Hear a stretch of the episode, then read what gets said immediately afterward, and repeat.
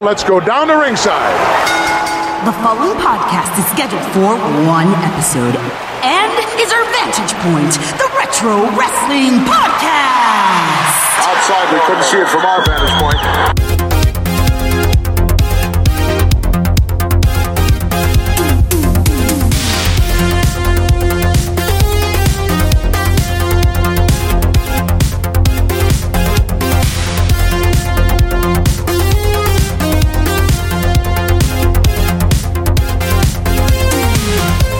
Hello, wrestling fans, and welcome to our Vantage Point, the Retro Wrestling Podcast. Thank you guys so much for being with us here on episode number 139. It is Monday, July the 22nd, 2019, and we are ready to romp you through the world of retro wrestling. As always, I'm Joe Murata alongside Michael Quinn. How you doing there, Michael? Howdy doody. Now, Quinn, it is the end of the season. Next Man. week is 140, but this is episode number 139, Michael. 139! Thank you very much for bringing that one back. And There it folks, is. thank you for bringing it back here to OVP. Hope you're starting your week off right here as we romp you through that world of retro wrestling. We have some cool topics in store for you. As I mentioned, we're winding the season down. So we're going to be finalizing the Royal Rankings a little bit later on. Very final. It'll- Very- it's final. It's official after that. It'll be done. final royal. That's it. The final Royal. And the uh, last czar. before we get to any Kaisers of any Yeah. kind, I just want to remind you Lot of guys, rolls, eh? a lot of rolls, uh, that you can follow us on Twitter at OVP Podcast. You can also email us if you'd like at OVP Podcast at gmail.com. That is VP Podcast at gmail.com. But Quinn, there's a really cool interactive place to talk to me and you and a bunch of other retro wrestling fanatics. Where may that be? Oh, yeah. Facebook.com slash King Koopa. It's a good site. It's got kings of Koopas and czars of Koopas and princes of Koopas. It's got it's got it all, Got really. all your Koopa needs are All your covered. Koopas, your kings, uh, Your Goombas queens, even. uh, But there ain't no king, queen no more. So No more. no Sapphire and Dusty over there. No, but you unfortunately could not. talk about it. You could interject them into that discussion. That's what we call a segue. Very Yeah, nicely very, done, Quinn. Very seggy and very way. Yep.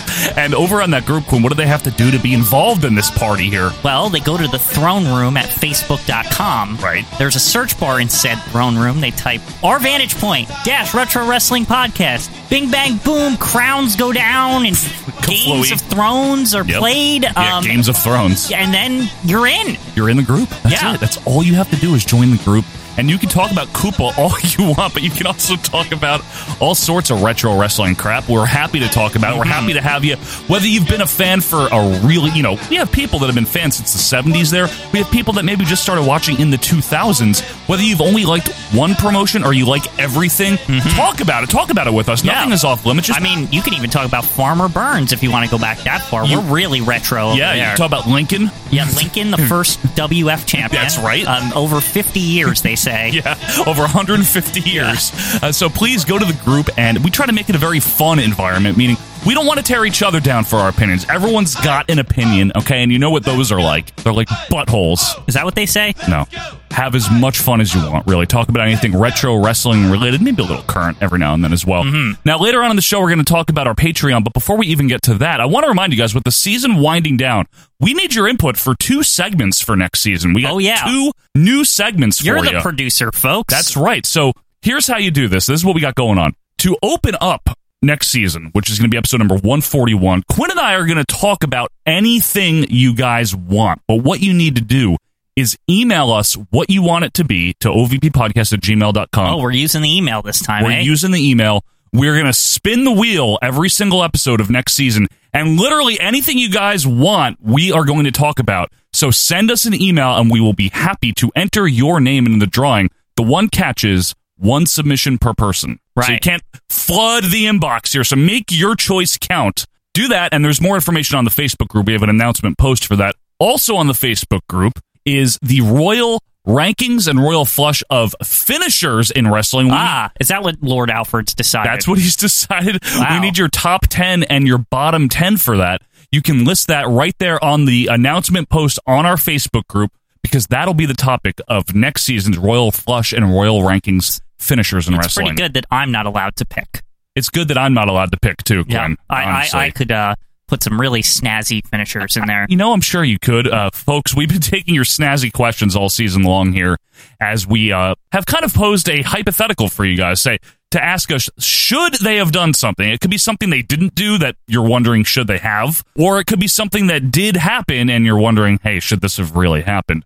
So we've got a question here, Quinn, from none other than Richard Land. Whoa, really? Yes, Richard Land. Rarely gets on this thing. I know. He never has before here. And his question, Crikey, is Should Vince McMahon have become a television character earlier as opposed to just being an announcer? I've got an insatiable appetite for life, and I want more, more, more. That's a good question, It is actually. a good question, actually, because you know you had on the take Tunny for so damn long. As an authority figure, right? I mean, remember when Tunny was having that like he was just being annoying in like '91. you mean his whole career he was just yeah, being but annoying? he got like especially irritating in like '91 and '92. What Right, if like right. Vince was like, "You're out of here," like, and and like that's the only place I could see it. Really. 91, really? Well, I'm thinking. Yeah, all right. Let's let's talk about the basis of this. I'm saying no. I think it was good the way they did it. What's your actual full answer on Um, this? You know, I could go either way with this because Really? I, I think Vince is such a natural character that He is. he could have probably inserted himself at any point. Who the hell do you think you are? would the effect be as big as it No, was no. if he did it earlier? Maybe not. So that let Okay. get some background on Vince McMahon. Yeah, Who so- is Vince McMahon? Who is Vince McMahon, actually? Well, he was the owner of the World Wrestling Federation starting in 1982, but for about 10 years prior to that, Mm-hmm. he was an announcer. Tanaka in control once again. Again, slings the Indian into the ropes, coming up.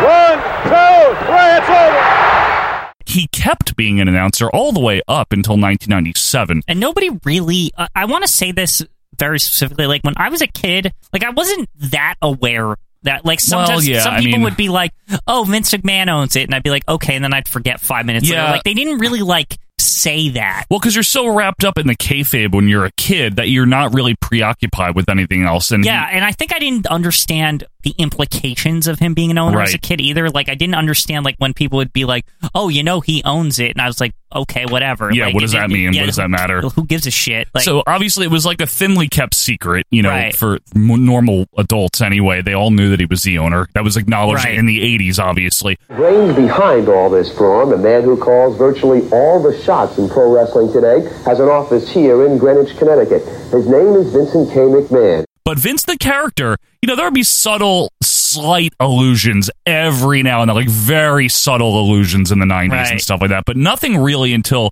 1996 is when it started. It was like a year in the making, really. Him, Right. him becoming more and more on screen as the owner until by 97, they're just flat out saying it. I feel like in a weird way when Gorilla became the president, right? 95. 95 ish, right? And they started playing around with this idea of this like, he's the fan favorite president, but at the same time, Gorilla would make weird decisions. Like, I'm going to put all the champions against each other and We're you going to know, do a wild card match in Yeah, Survivor wild Series. card, all that stuff like shit. that, yeah. to me that was like them playing with the whole concept of what if the president is a little more active like he Oh, yeah. he- like he's like involved in the day-to-day like operations A far more active president. right exactly And with Vince, you know, what was weird is while Monsoon, and this is starting around 96, late 96 and throughout 97, while Monsoon would still be acknowledged as the president, a lot of wrestlers would start directing their complaints towards Vince McMahon. Right, And they would blaming actually him. like point at the booth and being Right. like, "This is your fault Correct. that this is happening." Like, what? I should get a title shot, Vince McMahon. Like, Right. and and you'd be like, "Why are they talking to him?" Like, Right. I, that- as a kid, literally, I was literally. like, "Why are they asking him?" Right. Like, he's not in charge. of just the dick. announcer. Like, yeah, Now, that's all well and good, and the way they did it is great because by the time the Survivor Series screw job happened in Montreal, that was it. After that, he was always Vince McMahon, the owner, and then the evil owner, and so on and Now, so forth. Can I say something about that? Yeah. They could have not even like the next day, like never just been like whatever, right? Because in that very specific case, it's like supposed to be real. At Yeah, I least the know. way they treated it. So if they just for like one night, he's like, "This is your fault, Vince," and fuck you, and like Yeah. spit in his face and all this, and then you never see Bret Hart again, and they just never brought it up. Would any like? I who think gives they a were shit? right. No, Yeah. I think vi- that was Vince Russo's decision to I'm just capitalize saying, on I'm just it. saying, in, from a story perspective, it would have it wouldn't have broken anything because it was No. like the rare moment when it was like acknowledged that this was a real life screw job. but it allowed people to uh, have a lot of heat on Vince, and it allowed the Austin storyline to flow smoothly. So that's how it went down. Right? As far as should he have done it earlier, I don't know because here's the other thing you have to keep in mind, Quinn. Who would have done all the announcing? I mean, owners in the past had done announcing. and acknowledge that they were owners. That- Fair, but if we're talking an on-screen on-screen character aside from his announcer character, Mm-hmm. you would have to imagine it would be a heel, no? well, this here's the thing that I see how it would play out. Yeah. Say Vince decided to jump in in '91 when all that Tunny shit. 91, wow, Uh, okay. not late '91 or into '92. And what would happen? What like would he be? He would he would um play an active role in the whole Flair business and all that, like with Okay. the whole like him getting the title at Rumble and He like did get just- hit with a chair during that feud. yeah He did. yeah whatever. real. Vince plays a more active role there, right? And Right. They, they kind of acknowledge him as the owner, blah blah blah. Get him out of there! I got it! I've got to get over here! Back then, the storylines were a little sh- like they would go longer, but they would just end. So what I'm wondering is Essentially. like if he did it back then, wouldn't he probably just do it for like six months and then like all of a sudden there'd be some other president I guess, but, without any explanation at all? but as far as being a television character that's separate from his announcing character, what would he have? I don't understand the appeal in like 91. You know what I'm saying? Well, I do. Why? because everything was getting hot and heavy, and everyone was bitching to the the owners and stuff like To they- Tunney. to Tunney, and they were like, "Oh, I deserve the WF title, like Undertaker, and like all these chairs and Ric Flair, All these chairs. and, and then fucking Sid with the papers, Yeah, and Piper and Savage are Randy there, yeah, Savage, and Oh, Hogan. everyone- Yes, yes, yeah, that and whole- Hogan just keeps getting a free fucking ride and a Right. free lunch and all this shit, And dinner, too. and McDonald's, and he just gets everything, right? Yeah. you could set this up perfectly where they're like, oh, look at that McMahon. He keeps siding with Hulk Hogan. So Just he'd like be they a did with Tunney. face. So he'd be a face. Well, maybe you could play it both ways. It's like Hogan can still be thumbs up Hogan, I'm but not buying meanwhile, any of Vince this. is like pulling strings or whatever. Nah. And so there's this I'm not weird like buying it. dichotomy to the story. And it would be interesting. There's somewhat of a dichotomy, but I don't think that that's good. you don't think it's good? I, I'm not not. well, how would you not to play be- it out? I if you wouldn't. Did, if you not even that time, like what would another insertion I don't point be think you- for Vince here? I don't Like, think you should have. I'm serious. Oh, not at all. I think the way they let it unravel starting in 96, it was like a year it took. Yeah. I think that was just perfect, honestly. Well, it was perfect, but I'm, I'm saying the, the question here is should they have done it earlier? No, I feel like being generous here. What if they did it a little later? What about that? I don't think you have that much of a window to be able to do it too much Okay. later, right? I mean, Okay. maybe like six months later than they and did. we're assuming the screw job just happens as it happens. as it happens, he's still that Austin feud. They would have been it would have been crappy if they did it later. yeah, that would have been pretty stinky. That was what the if they did it in impetus. like '99 or something? That would have been horrible, right? Yeah. Because that was the impetus for their 98 being as good as Right. it was. I also do want to make mention, though, that Vince clearly had the chops to do it because if you've ever seen, and I'll cut some in here in a little bit, any of his 93 heel Memphis work when he was Oh, feuding yeah. with King, You don't know what this is? Why, the last time you saw this belt, it was around the waist of the, uh, of your king. It was around the waist of Jerry Lawler. But it's no longer around the waist of Jerry Lawler. Get a good look at it. That's the other thing. that's the time where they maybe should have done it, actually, is they carry they never carried that feud over to WF. oh, that you want to see them carried over, Right, Parv? Oh, and him and They- King, and Yes. King and Vince are arguing on- on Correct. commentary. Right. Yeah, That- yeah, that would have been really good. And that would have been the only time I can think of, maybe, is to. but what does that have to do with the overall wrestling part of it? Like the scene, like who is he fucking with? Well, I don't know. Maybe King's fucking with him and he's a face. But Mm-hmm. in Memphis, because in Memphis, it's the opposite way. So do you think it's more of a low key thing? It's like it's King and Vince arguing on commentary about like King's like, why'd you make that decision? Why'd you yeah, make that right. match? like they peel McMahon?" it back more, Yeah, like and maybe Vince actually does interviews about it and promos about it. why didn't you just give that world title shot to Lex Luger at Correct. WrestMania 10? Why Right. why are you giving it to stupid Bret Hart? Like that and maybe kind of thing. and maybe Vince is even in Brett's corner for their feud. Yeah. to to make him more on screen. right, right. That's the only time I can think of. But it's not a bad question, Richie. I mean, no offense, Richie. I just don't know. No, I think it was so perfect. I, I am with the. I'm actually with. I, I think it'd be interesting if they did it in a '91 or a '94 or something like That's that. fine. Yeah, I, I think it would be, but you disagree. I disagree because I just think it went really well. But And that's fine. I mean, some we gotta have some disagreement on these, right? I mean, especially last week with the Right. whole Mark Merrow, Ahmed Johnson thing. That Well, was excuse me. Yeah. I, I still don't. so folks. dumb. let us know what you think of the Vince question here. But we got another one, Quinn. Bonus. and I still don't know how to pronounce his name. It's either Don Parv? Depinay. No, Who not is it? Parv. Oh, No. okay. It's either Don Depinay, Depinet, or Depine. I don't Didn't he write in before and you couldn't pronounce his name? Yes, and he still didn't tell me how to do it. But his question, this is right up your alley here, Quinn. Christy Alley, I mean. Bowling alley.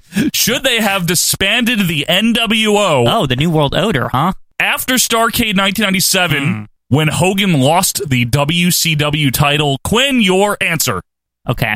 With a lot of reflection And listen, this has nothing to do with the Starcade 97. Like this Chuck is the, Mess's favorite. This is the post. We're not talking Right. about Starcade. We're not talking about that horribly shit- botched Starcade whatever main that event, right, was, Quinn? Right. That finished, right? It's done. It's This right is af- ju- now we're this talking is- after this- We're Starcade. talking after, right? Right.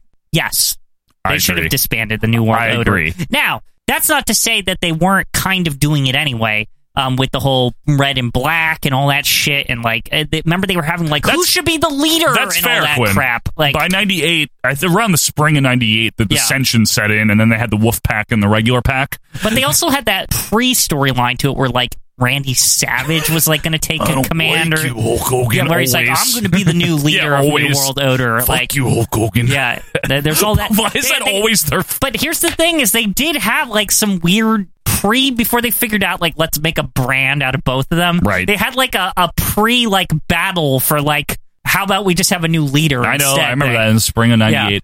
I say yes along with you, Quinn, because it, hindsight being what it is, and I know they were able to get some good merch and some good marketing out of the Wolf Pack, but the NWO angle at that point had been going on for so long. Right. So I think that's where And you. it had been going on for like the long time, but the perfect time to end it all at the same time. It's like the Correct. mid, like a year and a half. It's like a perfect. it's a window. little long, even, but I yeah, don't even think that's long. I think that's a long arc. Name another arc that well, that's for long. some, to me, for s- to something that that's epic. Yeah. like this whole like fifty percent of the company versus the other fifty percent. To Yeah. me, it should go on for like a long time. You It- know, it like wa- it- fine. Yeah. So whether or not it was too long, which is what I think, or long enough, I think that's the time to end it. Right, Right. yeah. Because if they had done it right, especially, but nevertheless, Sting won. Right. So instead of doing like that fucking thunder that we or that uh, fucking main event we had to review, where they're the judges' chambers and dragging it on, it should have just been like Hogan's like fuck, and then maybe the maybe they boot him out. There's infighting, and then there's still the outsiders doing maybe something. they just preset it up in that Starcade where they're like, if Hogan loses, he's out of WCW. yeah, like period. something, Yeah, like, and then have him take a break, come back,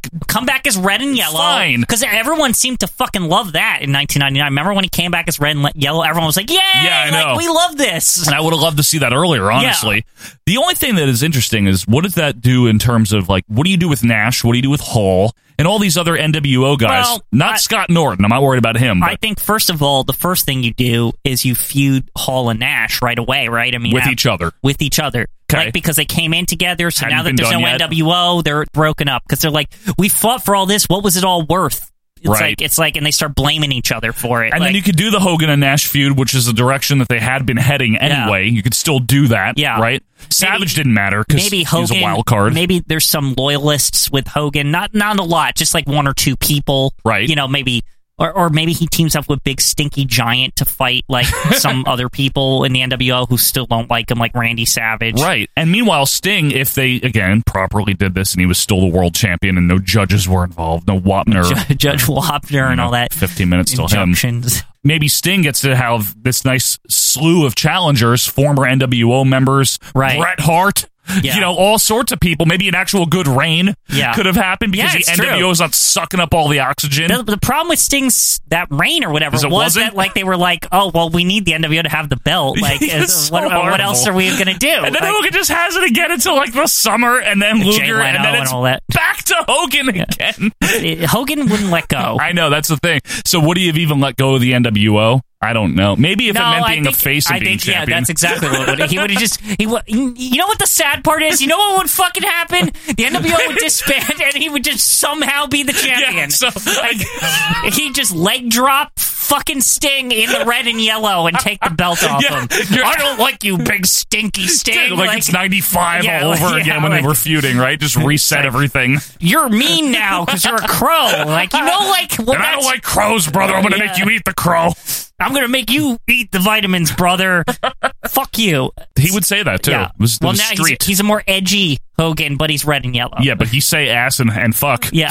Exactly. He'll say ass and fuck. Yeah, I don't know. It's a tough one because we know how 98 went down. and It was good for the most Wolfpack- part. The Wolfpack gave it new life. Yeah. But you got to admit, Quinn, even as the most ardent WCW supporter that you are, there's not much else to do with that angle at that point. Yeah. You know? There is some side effects too of breaking the NWO up though. Like what? Like that are not good. Like what? what if some people of the NWO people, the B people and all that Like shit. What if Scott they Norton? I'm just not even just them, just like all like even some of the upper tier B level idiots uh, Mr. Stevie Perfect Ray. and all that Yeah, shit. Mr. Perfect, Like, right. They're gonna start fucking leaking into like TV title territory with Jericho and stuff. Hey, but Like, Jericho can. What's wrong? What is wrong with Kurt Perfect in the TV title scene?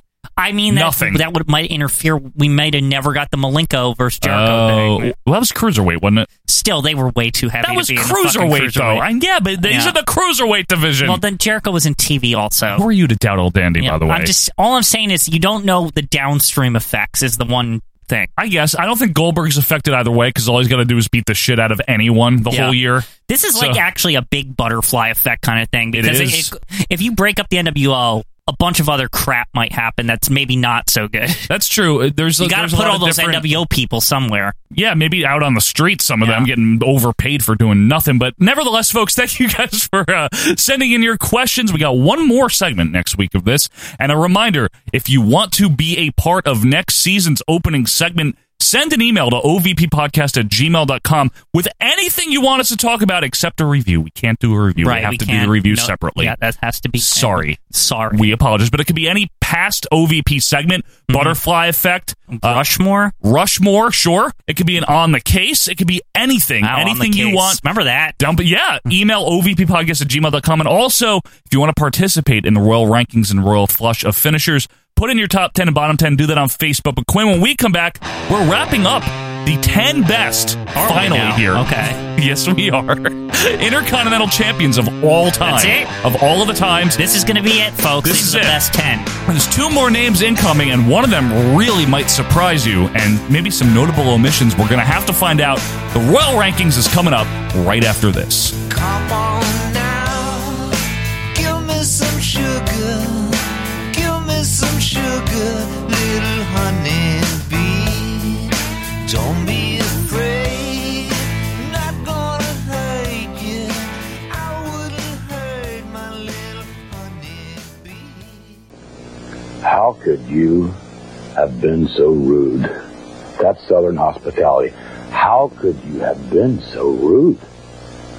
I mean, come on. I'm simply introduced and you people are booing. Why? Give me a break. Jerry Lawler starts running around the ring as I'm sitting at ringside, starts running around the ring, trips over his own feet, points the finger at me and blames me. I had nothing to do with it. Come on, Jerry Lawler. Then from there you want to get in my face. Oh, your breath, you've got the worst case of halitosis, but you know what? Come to think of it, it smelled just like the Mid-South Coliseum. It smelled just like everyone in there smelled.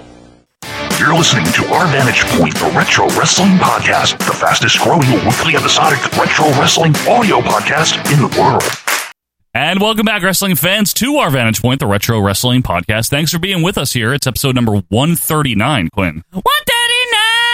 And it is Monday, July 22nd, 2019. Thank you for being with us. Before we get to the final ultimate Royal Rankings, I just want to remind you that we do have a Patreon. Uh, yeah, we have that. We do have that. We, We- have signed up for it. We have signed up for it. Uh, It's been a it- bit now. We filled out the registration The form. questionnaire. Um, they were like, "Do you want a Patreon? Yes. Yes. Do you eat cookies? Yes. Yes. And do you like pie? Yes. If you like uh, pie and cookies, you can go to patreon.com slash OVP podcast and get a piece of that pie. What we got going on is there are three rewards tiers, and that's it. It's just three. You won't shed any tears over We this. don't shed tears. This No. is this is you might shed tears of laughter from Yes. the content on the Patreon because it is uh it's a real riot, That- folks. That's right. For example, for $2 a month, that's just $2 a month, every single week you get the raw video of the making of every single OVP episode on Monday. And what that is, is you're going to see before we start the audio show, in the breaks, afterwards, bloopers, things that hit the cutting room floor. Our shirts. Our shirts and, uh, yeah, Quinn's new shirt that he has Yeah. from um, Slipknot. What's it uh, called? Stitcher Fix. That- that's the Uh, one. I think that's the website. Stitch Fix. Stitch Fix. Yes, uh, and uh, audio of Dharma and Greg is also available Yeah. in today's episode of the Raw Video. But yes, that's two dollars a month.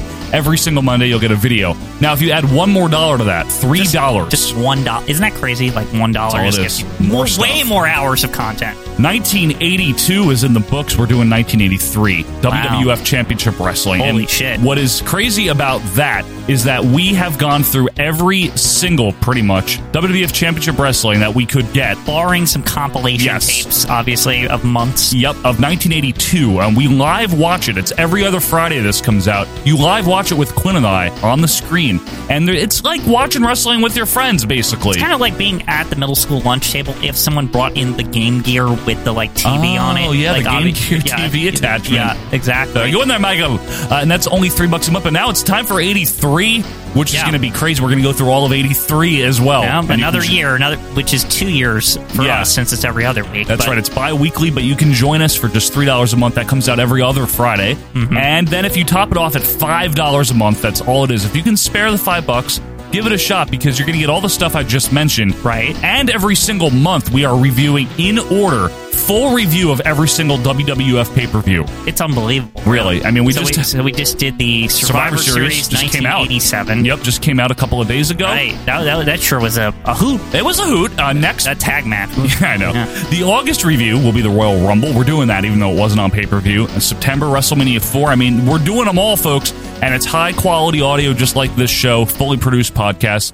That's patreon.com slash OVP podcast. We're not expecting to get rich, but if you like what we do here and you want to support us in any way, check out patreon.com slash OVP podcast and see if any of those tiers tickle your fancy. Uh, Now- very fancy. it's very fancy. Now, Quinn, the Royal Rankings is also very fancy because it's where we've taken the top 10 and bottom 10 of the Intercontinental Champions as voted by the fans, not by us. Yeah, we didn't. Okay, we didn't put these names in. This is they just give us the things Yep. and we we rank and we put them Yep. through the The randomizer. regulators Yep. and beakers and yeah, exactly. The microwaves. um, microwave. we microwave them.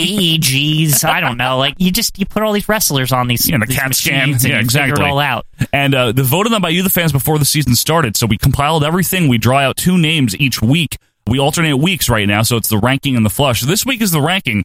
Eight are on the board. So out of all the names that are left, only two are going to get chosen. There's only These two. are the only two chosen that by made it. you, so Chosen don't by you. blame us if somebody doesn't make the list or whatever. right. And uh, let's run it down real quick here. Here are the official OVP certified non GMO farm raised grass fed rankings. of the Very Intercontinental- organic. Just very grass fed Yeah. or something fed. Number one, bit of a shocker, a little dissension on this one, but some people agreed. The Ultimate Warrior. I was surprised how many people agreed on this. Actually. Honestly, Like, I was too. The science It's scientific, folks. proves itself. That's right. Really does. Number two, the excellence of execution, Bret Hart. The science proves he's number two, and that is a great ranking, honestly, Yep. Mm-hmm. for uh, Mr. Coliseum Video over here. Number three, the Macho Man Randy Savage. This was a shocker for a lot of people that, that Randy Savage could be three. e, But hey, we looked at the rain, the finest Intercontinental title match. The rest of it, Not as good. Yeah. Uh, this one too. Some controversy. Number four, the Honky Tonk Man. Hunky some Donkey. I thought this was a great ranking. I did for him. too. I, I was not. How is he number one? he's not. Apparently. Yeah. number five, The Rock. Very good. Very underrated. The Rain. Rock, yeah, The Rock almost might be underrated on this whole. Like Yeah. Mm-hmm. five might be underrated for him. Like he's he's really good. I Joe. think five's good. Quinn six, Mister Perfect. a Mr. Perfecto, Yeah. not good. I did. I was not okay with this rain. Number seven, Razor Ramon Respectable, considering he's like the dumpy aircraft hangar era. You know, from the area. Number eight, because I guess he had it the most, was Chris Jericho. this he got is, in. This is like the participation award. It really is. But folks, uh, be sure to participate in next season's Royal Rankings and Royal Right. Flush. So, without further ado, let's go to Howard Finkel and the Royal Rankings. Ladies and gentlemen, it is now time for the Royal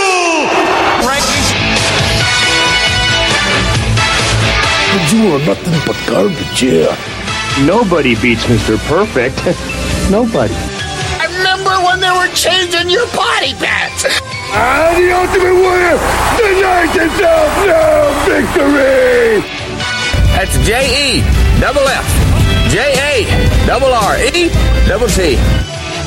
Because Shawn Michaels is the undisputed Intercontinental Champion. There can only be one champ, and it's me. Shake, rattle, and roll. I don't care about the backstroke up the Mississippi. Woo! It is the Royal Rankings, the final Royal Rankings of WWF Intercontinental Champions. Quinn, This is it. this is it. We this have, is it. It's all. This is. It's all come down to this, really. These these last two. Who could they be? you know what? That's a good question because Some of you all might be surprised out there, but I think when the time for talking is through, it's time for turkey. It's right? time for turkey. Survivor Series just finished for us. Yes. So yeah, you're right. Even though it's like July, but But why don't we all now find out who drew number nine? Oh,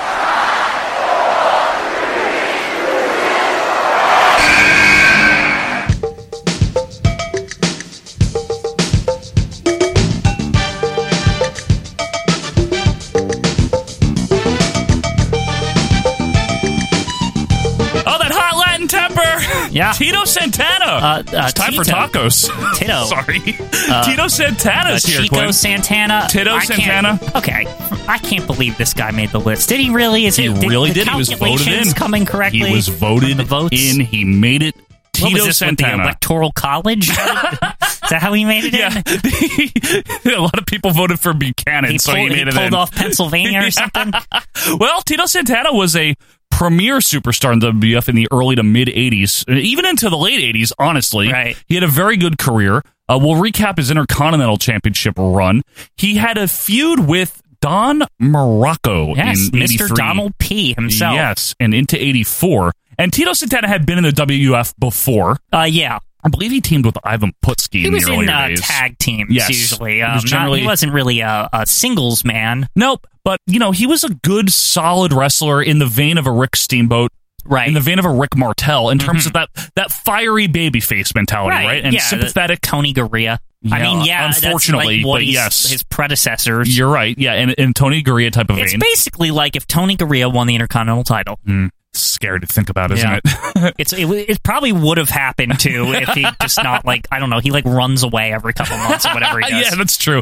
But back to Tito here. So Tito came back to the WF in uh, 83, mid ish, mid late 83, got into a feud with Don Morocco, who was the incumbent champion, and he won it from him in February of 84. and I caught Morocco by surprise when I beat him. You know, the people didn't get to see it. He was giving me tackles, and I just jumped up. I ju- jumped up in the air, and I hooked him with my ankles. And it's almost a combination of a sunset flip, and uh, the, the belt was mine. So that kicked off Tito's first run, and this is a pretty decent run. He had a series of hot rematches with Morocco, I believe at MSG and elsewhere. Mhm. And but that, I mean, we know where this this whole run is based off of, right? Why people love it so much. I think the main reason that people really like the Tito run is because he had this really awesome feud with Greg Valentine about it. Now, let me Yeah. just let me just mention that he lost it to Valentine in September of 84. Right. So his first run is about 6-7 months. But he would regain it, no? yes, he would. So they have this hot feud, but it's while Tito isn't the champion for the first part of it. Right. Tito comes back in late 84 and throughout 85 they're feuding for Greg's title. So again, it doesn't even, count. even at uh, the Hustlemania one. Yeah, that's true. Greg Valentine defends against Junkyard Dog. Tito's in the opener. Yeah, remember Valentine's like crying or whatever with his bear. I don't like this. You know, Oh, exactly like that. And then finally, Tito regains it in a steel cage match. Wow, July of 1985. Now talk this about a way to regain it, huh? this was a freaking feud. This is the feud where uh, Tito got his knee injured uh, by Valentine in '84. Knocked and his leg out of his leg. He did right out of his leg and gave a, a promo while in surgery, like in Did the he? hospital, like post post op. Oh. Yeah, Well, I can't It's wait till great. we get up to that in, it's in our so reviews. good. Yeah. But again, Tito wasn't the champion for that. He wins it back from Valentine in July of '85. Now Valentine re- realizing he's right near the door. Look at this, Santana just about to drop to the arena floor, and Valentine, oh, the door slams shut right in his kisser. Santana is a new champion. Is that allowed in that, though? Absolutely.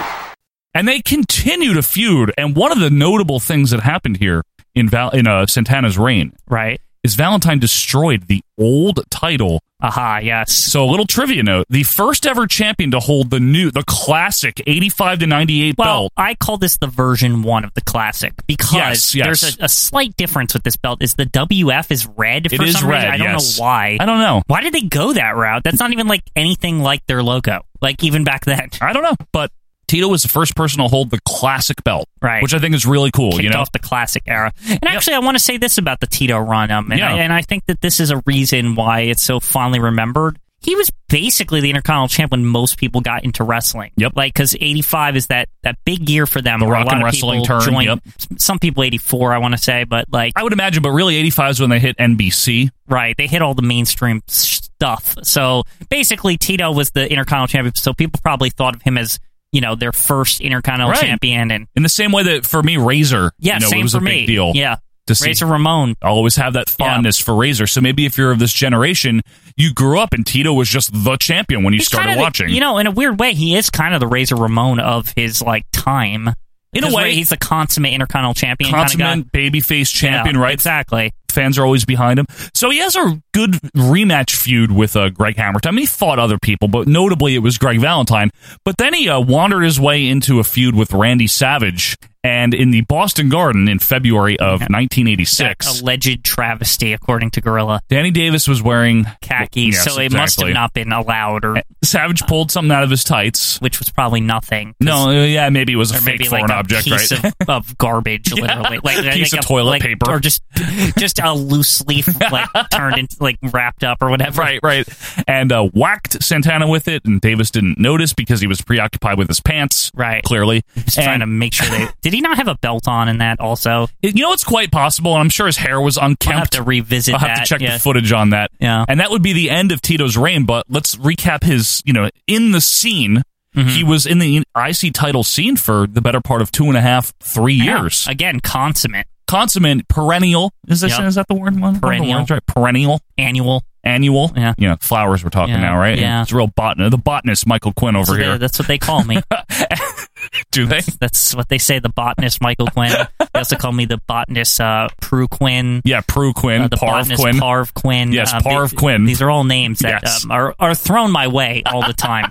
Santana never would regain it after the Savage feud, and uh, in fact would eventually uh, feud with Danny Davis, you know, as part of Right. the Hart Foundation storyline in '87. and something with Slick. That's that really WrestleMania slick either. three. Yeah, I don't know remember? why. I don't know what that's about. And then of course Strike Force, you know, that would replace the uh, Can Am Connection. Right. He well, Tito gets like inserted into that. and Basically, his career is essentially over as a main single Yes, star. from He went- 88 to once he 91. goes single singles again, he's feuding with Rick Martel, and he's usually just like winning on superstars but losing on pay per view yeah, for the rest of his Barbarian, career. et cetera, right? Yeah. Warlord at SummerSlam 90. So that's Tito's reign. There's not a whole lot to report about it because the first one was the pre pay per view era. Right. He wasn't the champion of WrestleMania.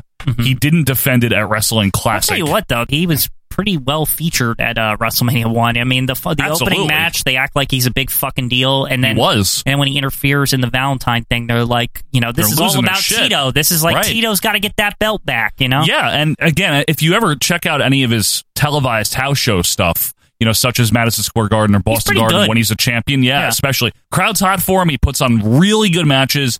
Possibly an underrated worker. Yeah. Overall, is Tito And Santana. now he teaches high school math or something. in Sucasana or something Yeah. like that, New Jersey, right? Right, yeah. We may have known some people that had him as a teacher. Right. This is this Isn't is that true. weird? Yeah. That How life to works. me, to me, it's the weirdest thing that there's people who Right. went to high school or middle school or whatever he teaches, right? Yeah. and he was their teacher and they probably just had no fucking idea that this was like a like he was like a big star like w- Yeah, I mean, in unless he his day. brought it up, but he he seems somewhat humble. how do you not bring that up I like guess, like how right? do you like what if you tell you go home and oh mr It's santana not gave his- me a, it's a not his name. report or whatever It's not his last name. and then your dad goes wasn't he uh But it's not. i it's not remember his him when name. i was a kid But his tito name- santana That's right not actually his name, though. wait are you It's sure Mercedes Solis. not mr santana It's not Mr. Santana, no. i thought that was his real name all along Are you serious? yeah they- i mean they said he was from mexico and it He's seemed not. like a He's from mexican Texas. name and He's from Texas. you know i just Tacula is not even a real place in Mexico. It isn't? Toluca. Oh. But Why are you bursting my child? I really thought like everything about him was legitimate. Not that obviously the matches are fixed, but I just thought he was very like, this is my name and I'm a wrestler and I'm from Mexico. It's And amazing those workers how they work, isn't it? I just thought he just he seemed so genuine compared to the the other guys on this list. Well, while kayfabe is still alive and well for one Michael Quinn, why don't we all find out now? Hmm. Because that's all I think we got on Tito. A good intercontinental champion. Good, and we'll see where he ranks. Yeah. But Quinn, this is it, number ten. This is the last one. And a reminder, folks, we didn't vote for these. We took the top of every name on the list. Is that supposed to worry people like it's Dean Douglas somehow he made both lists or something? hey, you never know. Could be Jeff Jarrett. Could be Jeff Hardy. It could be Jeff Hardy. Could be a lot could of be, Jeffs. Could be Jeff Cobb. Yeah. Hi, I'm, Hi, I'm Uh, Jeff. All right, let's all find out now. The time is through. It's time. It's just fucking time. Okay. Uh, it's Kurt Angle, no. all right. Who is it? Let's all find out who drew number ten.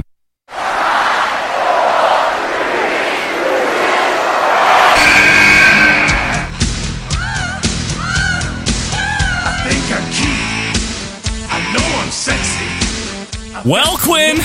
Wow. It's your favorite wrestler. Well, the Heartbreak Kid. How Shawn do I not Michaels. remain biased on this? I didn't. I, I tried to be Okay, as I'll clean be- uh, cut as I'll be possible as with clean with as I Brett. can. Mr. Clean, they'll call me. Be Mr. Clean. Yeah, Uh, shave your Mr. head too while you're at True it. Clean. Go go mop my kitchen. So- Don't tell me to do that. Uh, no, don't really. I got a podcast to do here. I can't be mopping no kitchens. And I right. got to talk about Shawn Michaels. Yep, th- you've Maybe been one waiting of the for this. Greatest Intercontinental Champions. Well, let's find out, Quinn. So Michaels, uh, not to get all into his whole career, we all know that, but after the Rockers broke up, he was more or less immediately inserted into Mm-hmm. Gunning the into the scene for that right? title belt. He defeated coincidentally Tito Santana, Uh, Tito, who now was a uh, Mexican matador. Now, which is strange because Matadors are s- from Spain, which I never do they, understood. Do they not have any matadoring in, in actual Mexico? I mean, they may, they may. I'm not going to say they don't. They probably Hmm. we should do. go visit, see if there's uh, the local matador Yeah, it's uh, area. Good time for international relations right now, right? We should Arena. go to yeah, uh-huh. Let's Uh, go to- matador Well, I arena? actually went to a Matador arena in uh, Ecuador. Who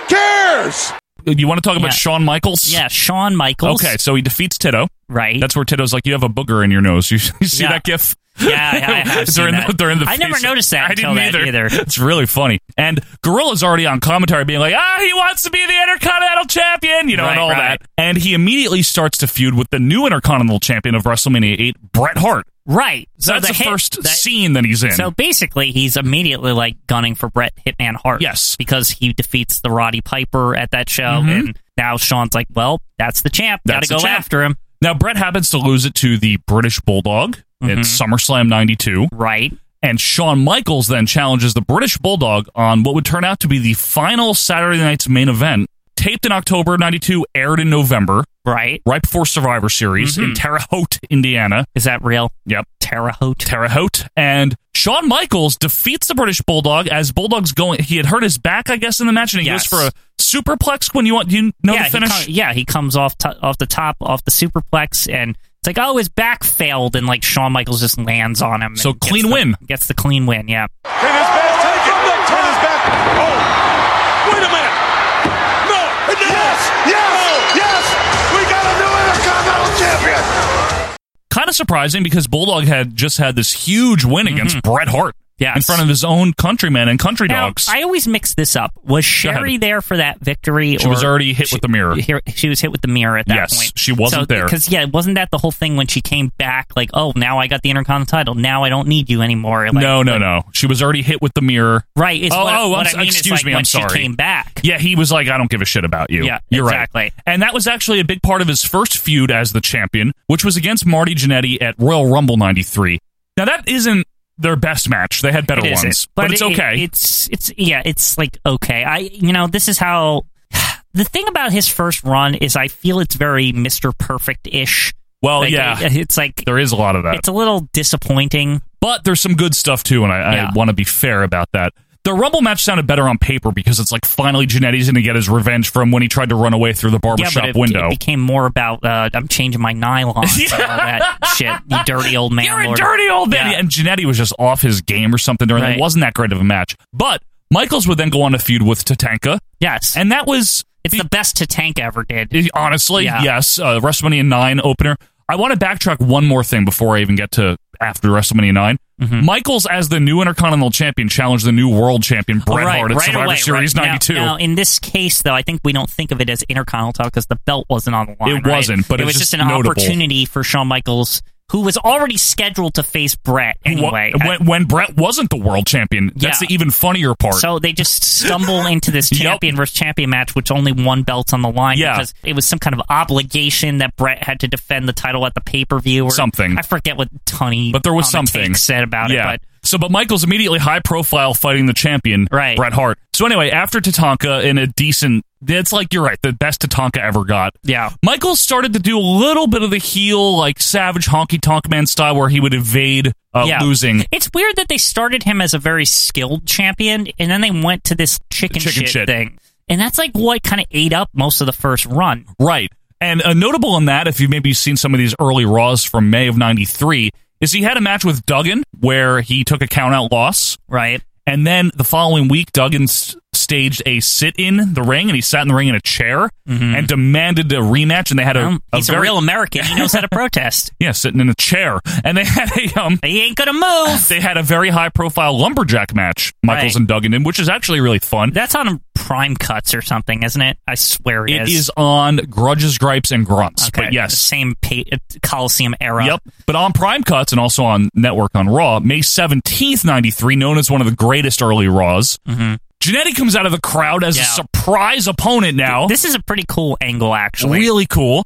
Michaels and Janetti have a really good little Raw match, and now Michaels can't take the count out because Mr. Perfect blocks his exit, throws the towel at Michaels, Janetti rolls him up, and Janetti's the new Intercontinental Champion. Mm-hmm. Now, this had something to do also, if I recall. The perfect part of it is because he got in a scuffle Yup. with him at WrestleMania 9 in the Yes, back. absolutely which- right. Which also, like, that stupid. I love that the, there's, like, an actual butterfly effect Yeah, to that storytelling, scuffle, yes. Because not only does it cost Shawn Michaels something, but then later on, Mr. Perfect and Lex Luger and all Right. that shit. Yup. Like, it's like. long term storytelling, right? I can't believe that that stupid thing. With had Michaels so and Jeans kicking perfect, right? yeah, it had such a like downstream effect. It was ridiculous. I also just love the visual of Perfect angrily storming all the way back through the parking lot or whatever. Yeah. And Michaels is just casually there with no shirt talking to Luger. Yeah, it's, it's really true. funny. Storage area. Shawn Michaels from behind. Michaels, Michaels, the Intercontinental Champion. not with your some cheap fight. shots. It's, oh, man. There's something at Raw too he's- involving that where he has jeans and a car or something. and Perfect Pat slams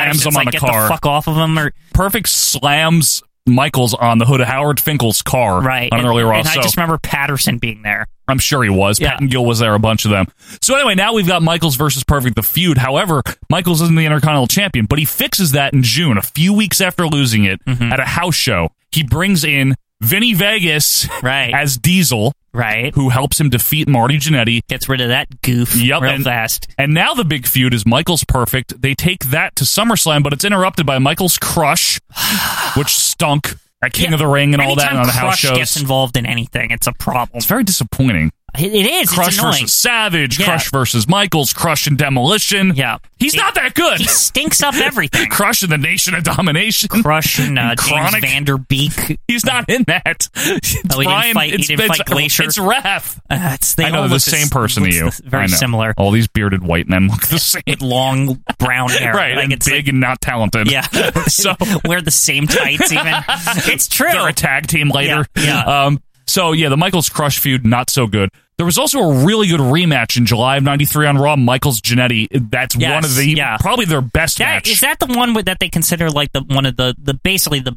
best early Raw match? Yeah, I Like, think it's like- so. it's that's the one. the right? rematch from July 19th. Yeah. I think I can't remember the date. I think it's 19th, Mhm. 93.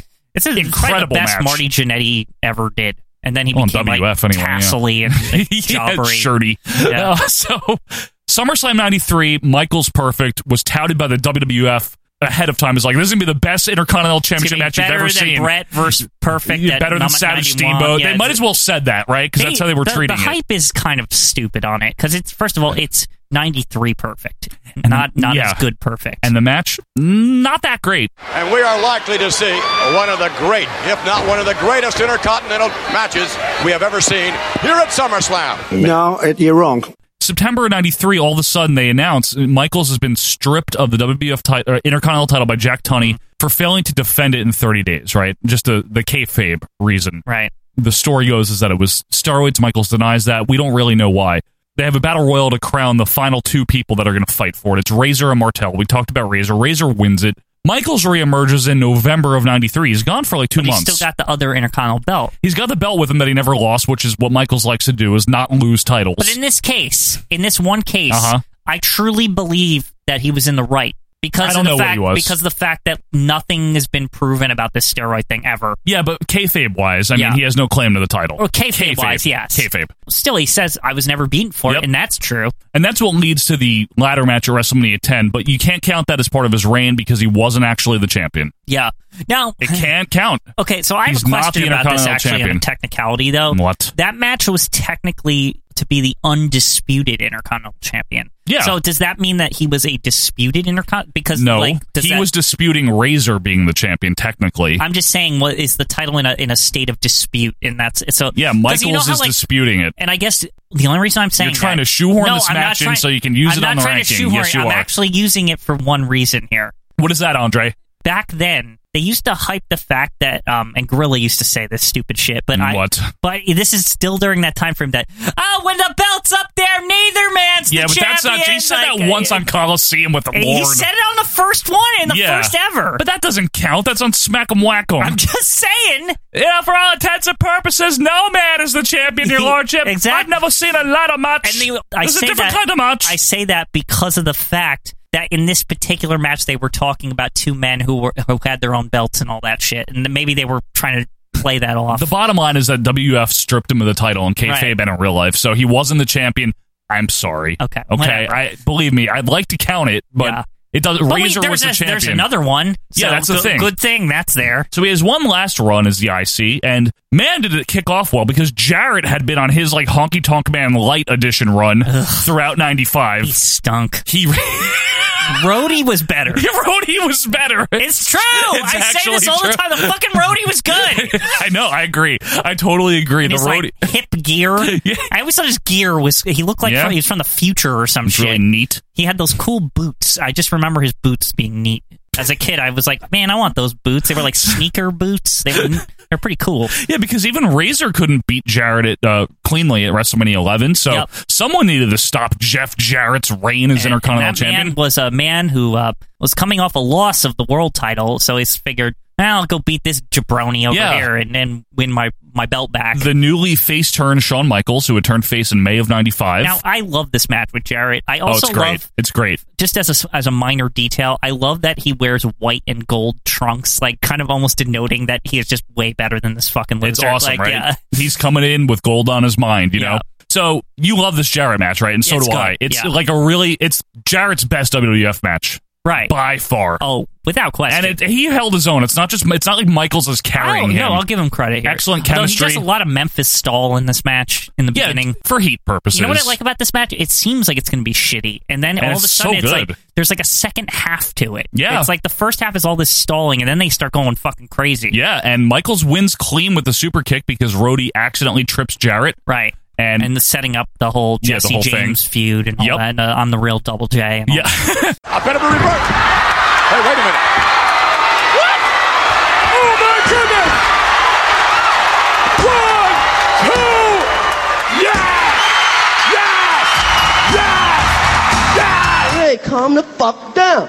But guess what, Quinn? We do get a ladder involved because Girl Monsoon in kayfabe and probably Vince in real life decided that Michaels versus Sid at SummerSlam would be really shitty. Right. So instead, they just bring in Razor for no discernible reason other than to make the card Well, better. Matt, if you recall, Gorilla was like, "I'm I'm a fan favorite president. you all want to see it. You're all gonna get it. Yeah, no one had ever been mentioning that, but he's like, you know what? Fuck it. It- nobody nobody No one even denied thought of the it. thing was what was funny is the fans didn't be like nobody booed or anything so they weren't like d- the fanship wasn't like denying that No, they didn't no, no, want to no, see of that course. of course everyone wanted to see a rematch of that And they have ladder match two, which um, is not it's not the same as the first one, which is No, great. it's good, though. It's really good. I saw this live on uh on pay per pay-per-view view. So did I. SummerSlam 95 August twenty seventh, ninety five. I I'll remember tell you watching what, it. this made this uh pay-per-view actually like an okay pay-per-view even though it was like yeah dumpy otherwise Brett and Yankum's okay in Yeah. all seriousness. But I mean, the Mabel thing is upsetting. I know. But the point is, is that this match stands out so much; it basically carries the whole show. It basically carries the show, and it's a, a great match between the two. And then Michaels is involved in the two dudes with attitudes with Diesel. Which They- I thought that was a super fun I random. know. I, I, thought I just thought it was so random and silly. it's and- Gorilla again, Yeah, up to his shenanigans. Right. It's like We're gonna make it an all belts match. All belts are on the line. I can guarantee you that there will be new some kind of champion. I don't know. I don't care what Mr. James E. Cornett says. There's gonna be a new champion.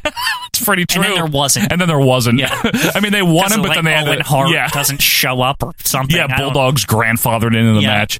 So now Michaels is scheduled to face Dean Douglas, Quinn. Dean Douglas. Dean Douglas, the one and only Dean Douglas.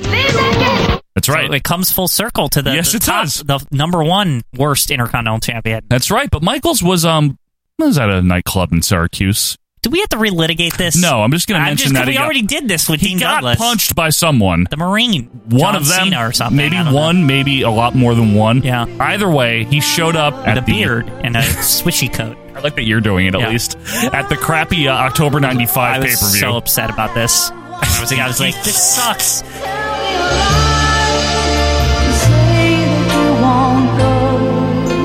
and he once again loses the title without losing the title. But he never wins it back after this, right? No, because he wins the world title. I'm saying he doesn't win the Intercontinental. No, he title back, doesn't. so that's the end of this. So talk. he gives it up to Dean Douglas. Dean Douglas. And that's it for Michael's reigns. We've got some interesting stuff to go over here. Let me run down the rankings again, real quick, folks. Number one, Warrior. Number two, Bret Hart. Three, Randy Savage. Four, The Honky Tonk Man. Five, The Rock. Six, Mr. Perfect. Seven, Razor Ramon. And eight, Chris Jericho.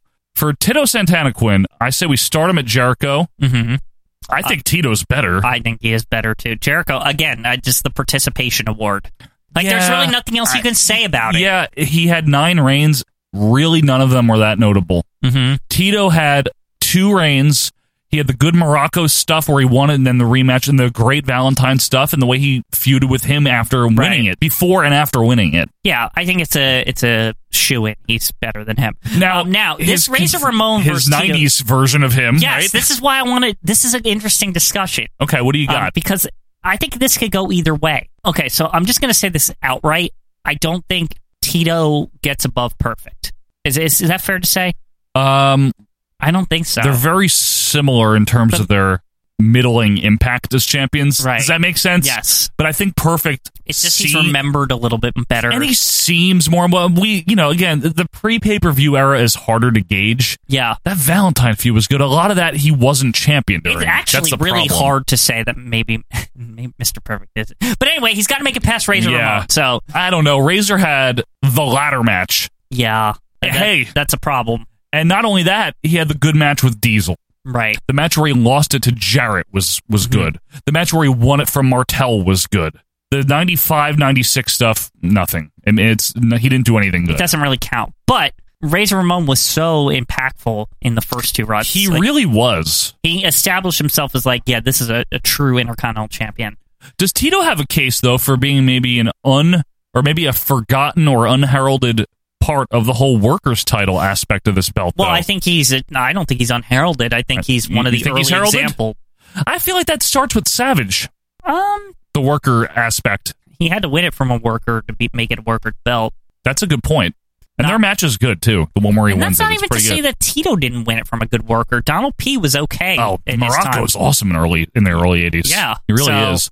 And the Valentine stuff is really And good. Patera, I always think Patera is the true like first worker, but well, Patterson didn't really do any Yeah, workings. Par, Par, uh, Patera was- Patterson, Paterson. He was he, he was really good. Ken Patterson, Yeah. George Harrison was a really good anyway, champion too. anyway, we're talking about Tito Santana here, right? Um, Yes. here's the problem. See, Here is the issue. what is it, Michael? Even though the company was in the dumps When? when Razor Ramon was the champion, Well, yeah, some of it. they might have All of been slightly more popular than when Tito initially won it. You know, that's a fair point than Um, '84, but that's not a wrestling reflection. was yeah. I'm just saying, like wrestling was just starting to get mainstream. but that's not a reflection on them as champions, though. Yeah, it's true. You know what I mean? I mean, you're right. I think you're right. Well, here's the thing: is what I what I'm where I'm going with that. Yeah. is that Razor and Tito are remembered for a lot of people's first Intercontinental champions. I think so that's a why, fair assumption. and that's why I think it matters, like the era, and that's why I think it's actually possible that Tito could be slightly better than Razor Ramon because Tito precedes the like big boom '80s boom, whereas Razor is a little far away from the Attitude Era. He is, but all right. Well, You know, what ah, I mean? it's tough. I Yeah. didn't think it'd be this hard. I think they're very equal because of that consummate intercontinental champion thing and just like yeah, their runs are, are similar. it's also the highest either of them got on the card in WF. That's the other too. thing is that they hold that kind of distinction. You can't Um, say it led to anything better for either of them. Well, Yeah. I mean, Razor took his his high That's profile the thing within is, the I, I- WCW. I, think Perfect's in the discussion with Tito, even though he hasn't even ascended above Razor yet. But like, Leapfrog should Razor be above Perfect? Maybe we fucked up. I don't know. yeah, I but- don't know. But um, I don't know if I can put Tito above Razor, and I love Tito Santana. I mean, I really do. I, Yeah. I think he's great, but yeah, the bad guy is pretty fucking good. Yeah, he was really popular. Tito was too. I don't know that Tito. uh, I think they're. I you know what I really. Shit, this is you know what hard. I really think it is, Joe. Yes. I think that people from different eras would look at it differently. Is I that agree with think that. Kids that got into WF in 1984, 85 might say, "How? Like, what do you mean Razor Ramon's better than Tito Santana? Yeah. Tito Santana's better, Right, obviously." right. Whereas kids who got into WF in the, the mid 90s, 90s, like like we oh, did. like we did, might Yeah. be like, "Well, Razor Ramon, like he's way better than Tito Santana." Yeah, which uh, not, I don't think either of us are saying that. At least we're Yeah. being very fair about it. Like they're very comparable. That well, that's why I think they're very like they're of the same type of champion. Like it's like this Right. child's first intercontinental champion. Right. People. It, it's just the timing of their their runs that right in the smack dab middle of each decade. You know what, Quinn? Something that doesn't we haven't really mentioned with Razor though in his last reign, even though we kind we've been glossing over his last reign, the October '95 to Royal Rumble. The Goldust feud is really good. The actual feud, the match oh yeah, is the crappy. whole the whole thing about the. it's actually a good feud. It's interesting. I'll put it that way. They get into brawls in the in the parking Yeah. lot and outside. It's actually there's that. But Tito had the hot feud with Valentine. Right. And not only that, I mean, I think he won the belt from Donald P, which was a, a great. big deal, a lot right? of people will say they're surprised that the Peaster here didn't make it in. Yeah, I know. I want to get to some people that didn't make it when we wrap it up. Do you think though that Razor Ramon's ladder match? I know. I keep harping on that. it's but unfortunate. I think the ladder match, I think, is the only thing. it was that- for the title. I think that's the one thing that irks Huh? Razor right over Tito. It's like just that. Okay, I can do it. It's tough. Although, what the fuck are we saying though? Ra- What? uh, Tito with that cage match. The Valentine. I know, Yeah. and just their whole. Hmm. But again, a lot of the Tito Valentine feud. I know. I keep repeating myself. Was when Valentine was champion too. That's the Yeah. problem. The Uh, yeah, it feud does is what take away- the but he- feud is really but good, but fuck, he regained it in a he steel regained cha- it. steel cage match, which was the ladder match of its day. Yeah, basically. and they had some really good rematches too. Yeah. And so did he in Morocco. Yeah. in '84. I don't know. You know what? If we can't think of a reason to put him above Razor, then we Yeah. can just keep him right below Razor. I like Santana a lot. I like it too.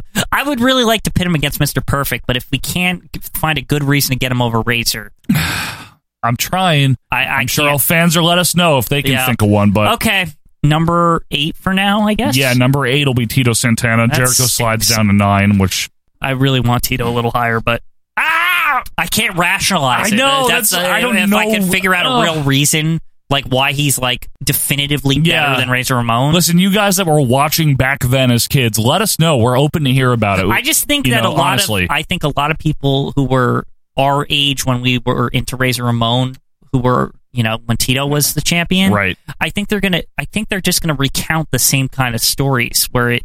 yeah, I, Then it we'll just kind of comes down to the matches, and Razor, I think, just has the benefit of being ten years later. have, yeah, and like, like, it's ladder like- match. Yeah, I know. Yeah, it's like it, it's it's kind of bullshit, but Okay, yeah, Shawn Michaels. Shawn Michaels, so better than Chris Jericho, Yes. better than Tito Santana. Why? I, I'm not saying no. I'm just saying why. I- it- it's just a it's just a more fully featured run. Honestly, Very It's like- featured. it's like oh, it's- Seriously. it's plethora of opponents over a long period of time. Mul- Yeah. mul- um, a lot of good matches yeah, too. A bunch of good matches. Really. um, just good stuff. Okay, that's just a And and for all intents and purposes, Yeah, I want to that's say the this. I phrase. know I know you you kept harping on like oh don't count the ladder match the first It one. doesn't count. But I want to say one thing. What? To me, that match represented Sean losing the title because he never had a match to lose it in. If But you- I'm just saying because that, 'cause that was like the finality to like him like okay he's not the Intercontinental. I know, champion. but Like, but he wasn't the champion.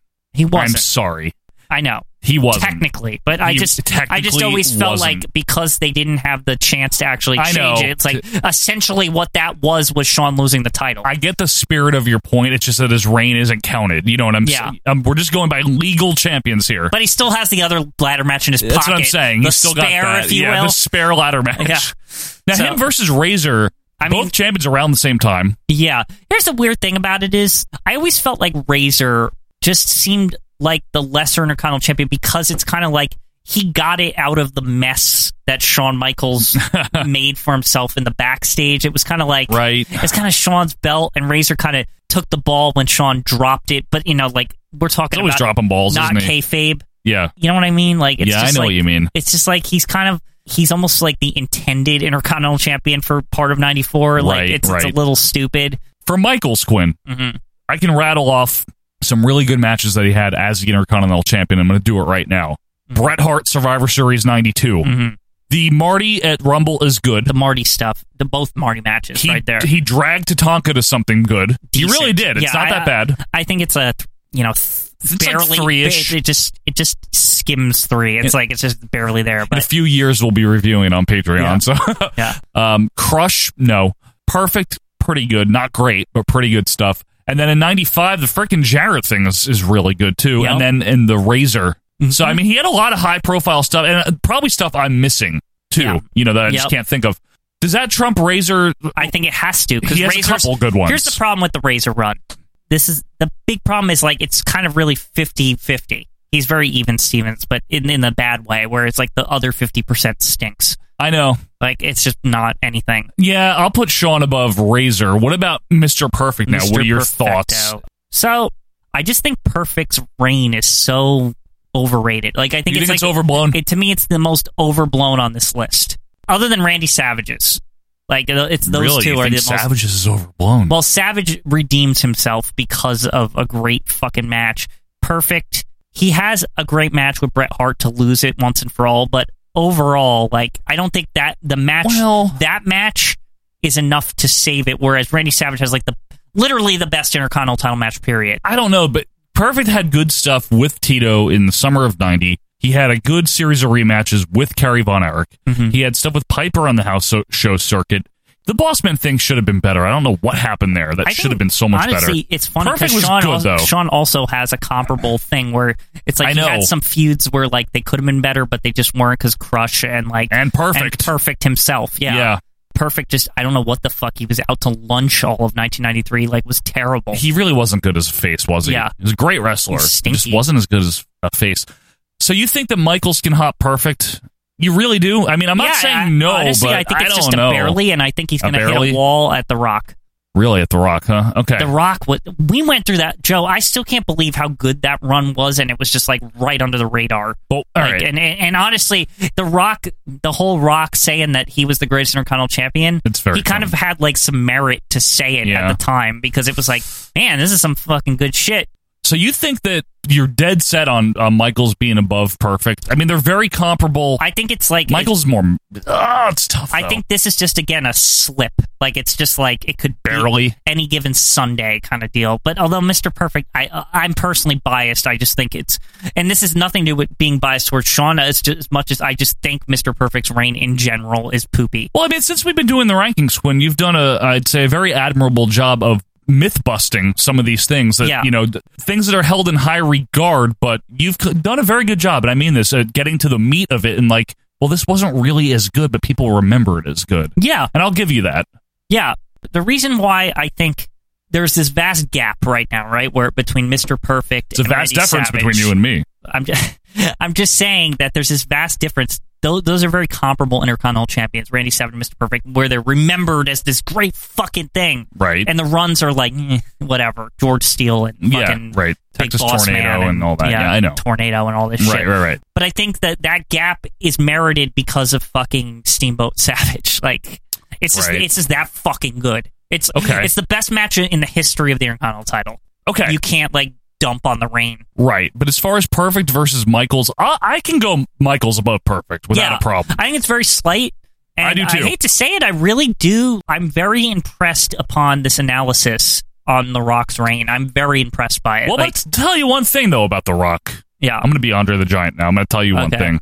He has no good matches as a champion except for uh, the ladder match that he loses it in, and that's not even that great, but, it's it- good. It's this emergence, this every time he's getting better and he gets better and The he gets better, star-making and it- reign. It's very captivating the run. Like But it's qu- like it's very like It's man, I wanna very know what- star-making. I want to know what he's going to do next. Like you know what I mean? And and with Sean's run, Sean's run Quinn. is just a list of good matches. yeah, but Quinn, that made him as a, a star. I mean, the Intercontinental Uh, yeah, title uh, made okay, Shawn maybe- Michaels. Maybe I'm just trying to be too hard on Sean because I, think don't want to be same too thing I did biased. with Brett, but yeah, maybe I'm maybe that I'm, made Shawn Michaels maybe, as a singles maybe wrestler. I'm overstating it. Maybe The Rock is another comparable. Whereas Yeah, I maybe think he's- Sean might slip ahead he of him might. just a little bit. See, now I have to fucking defend Shawn Michaels. I mean, go. I defended Bret Hart, so give, give, give it to Oh me. god, give it's it to bizarre me, Joe. Yeah. world over here at Mm-hmm. OVP. Well, the thing about Michaels is he could have gone either direction in '92. He could have shit the bed, But the way they booked him and the way he carried himself in the ring as a really good wrestler, and I hate saying that, but as a really good wrestler in the '90s, you think the match quality is what trumps it's The Rock? incredible, and he also had arrogance and a good like kayfabe Yeah. Mm-hmm. arrogance, and probably real life. His promos weren't amazing. The- He was a guy in real life who He was thought hungry. He, was hungry, yeah, Right? Like Brett. And ultimately, yes, that's why Brett and Sean rose to where they rose Correct. up to was because they were the only fucking people on the roster who wanted Right. to do something different and like good. Yes. and wanted, they wanted to be better than the Hulk Hogan's and Randy Right. Savages of the world, and that's why they got where they got. And the reason that Michaels was able to get himself into a position and be such a hot commodity by '94, even Yeah. when, and by that I mean they featured him as Diesel's manager. He was all over everything. He wins the Royal Rumble '95. Is because he had proven himself as a reliable worker and a consistent personality for the past two three years as Intercontinental Champion. And I think uh, another thing, why do we consider people like The Rock so good and stuff, even though the matches kind of stink? I think it also has a lot to do with the quality of talent they were fighting. Shawn Michaels is working with complete garbage for the most part, with like people like Tatanka and like Hmm. well Crush, yeah, and, like but I a wouldn't- washed up Mr. Perfect. And I like, wouldn't call Janetti garbage though. no, Genetti's he- a very good like, wrestler. that, well, that's what makes the run great. It's just there's there's these sprinkled in people, but even with Janetti, right?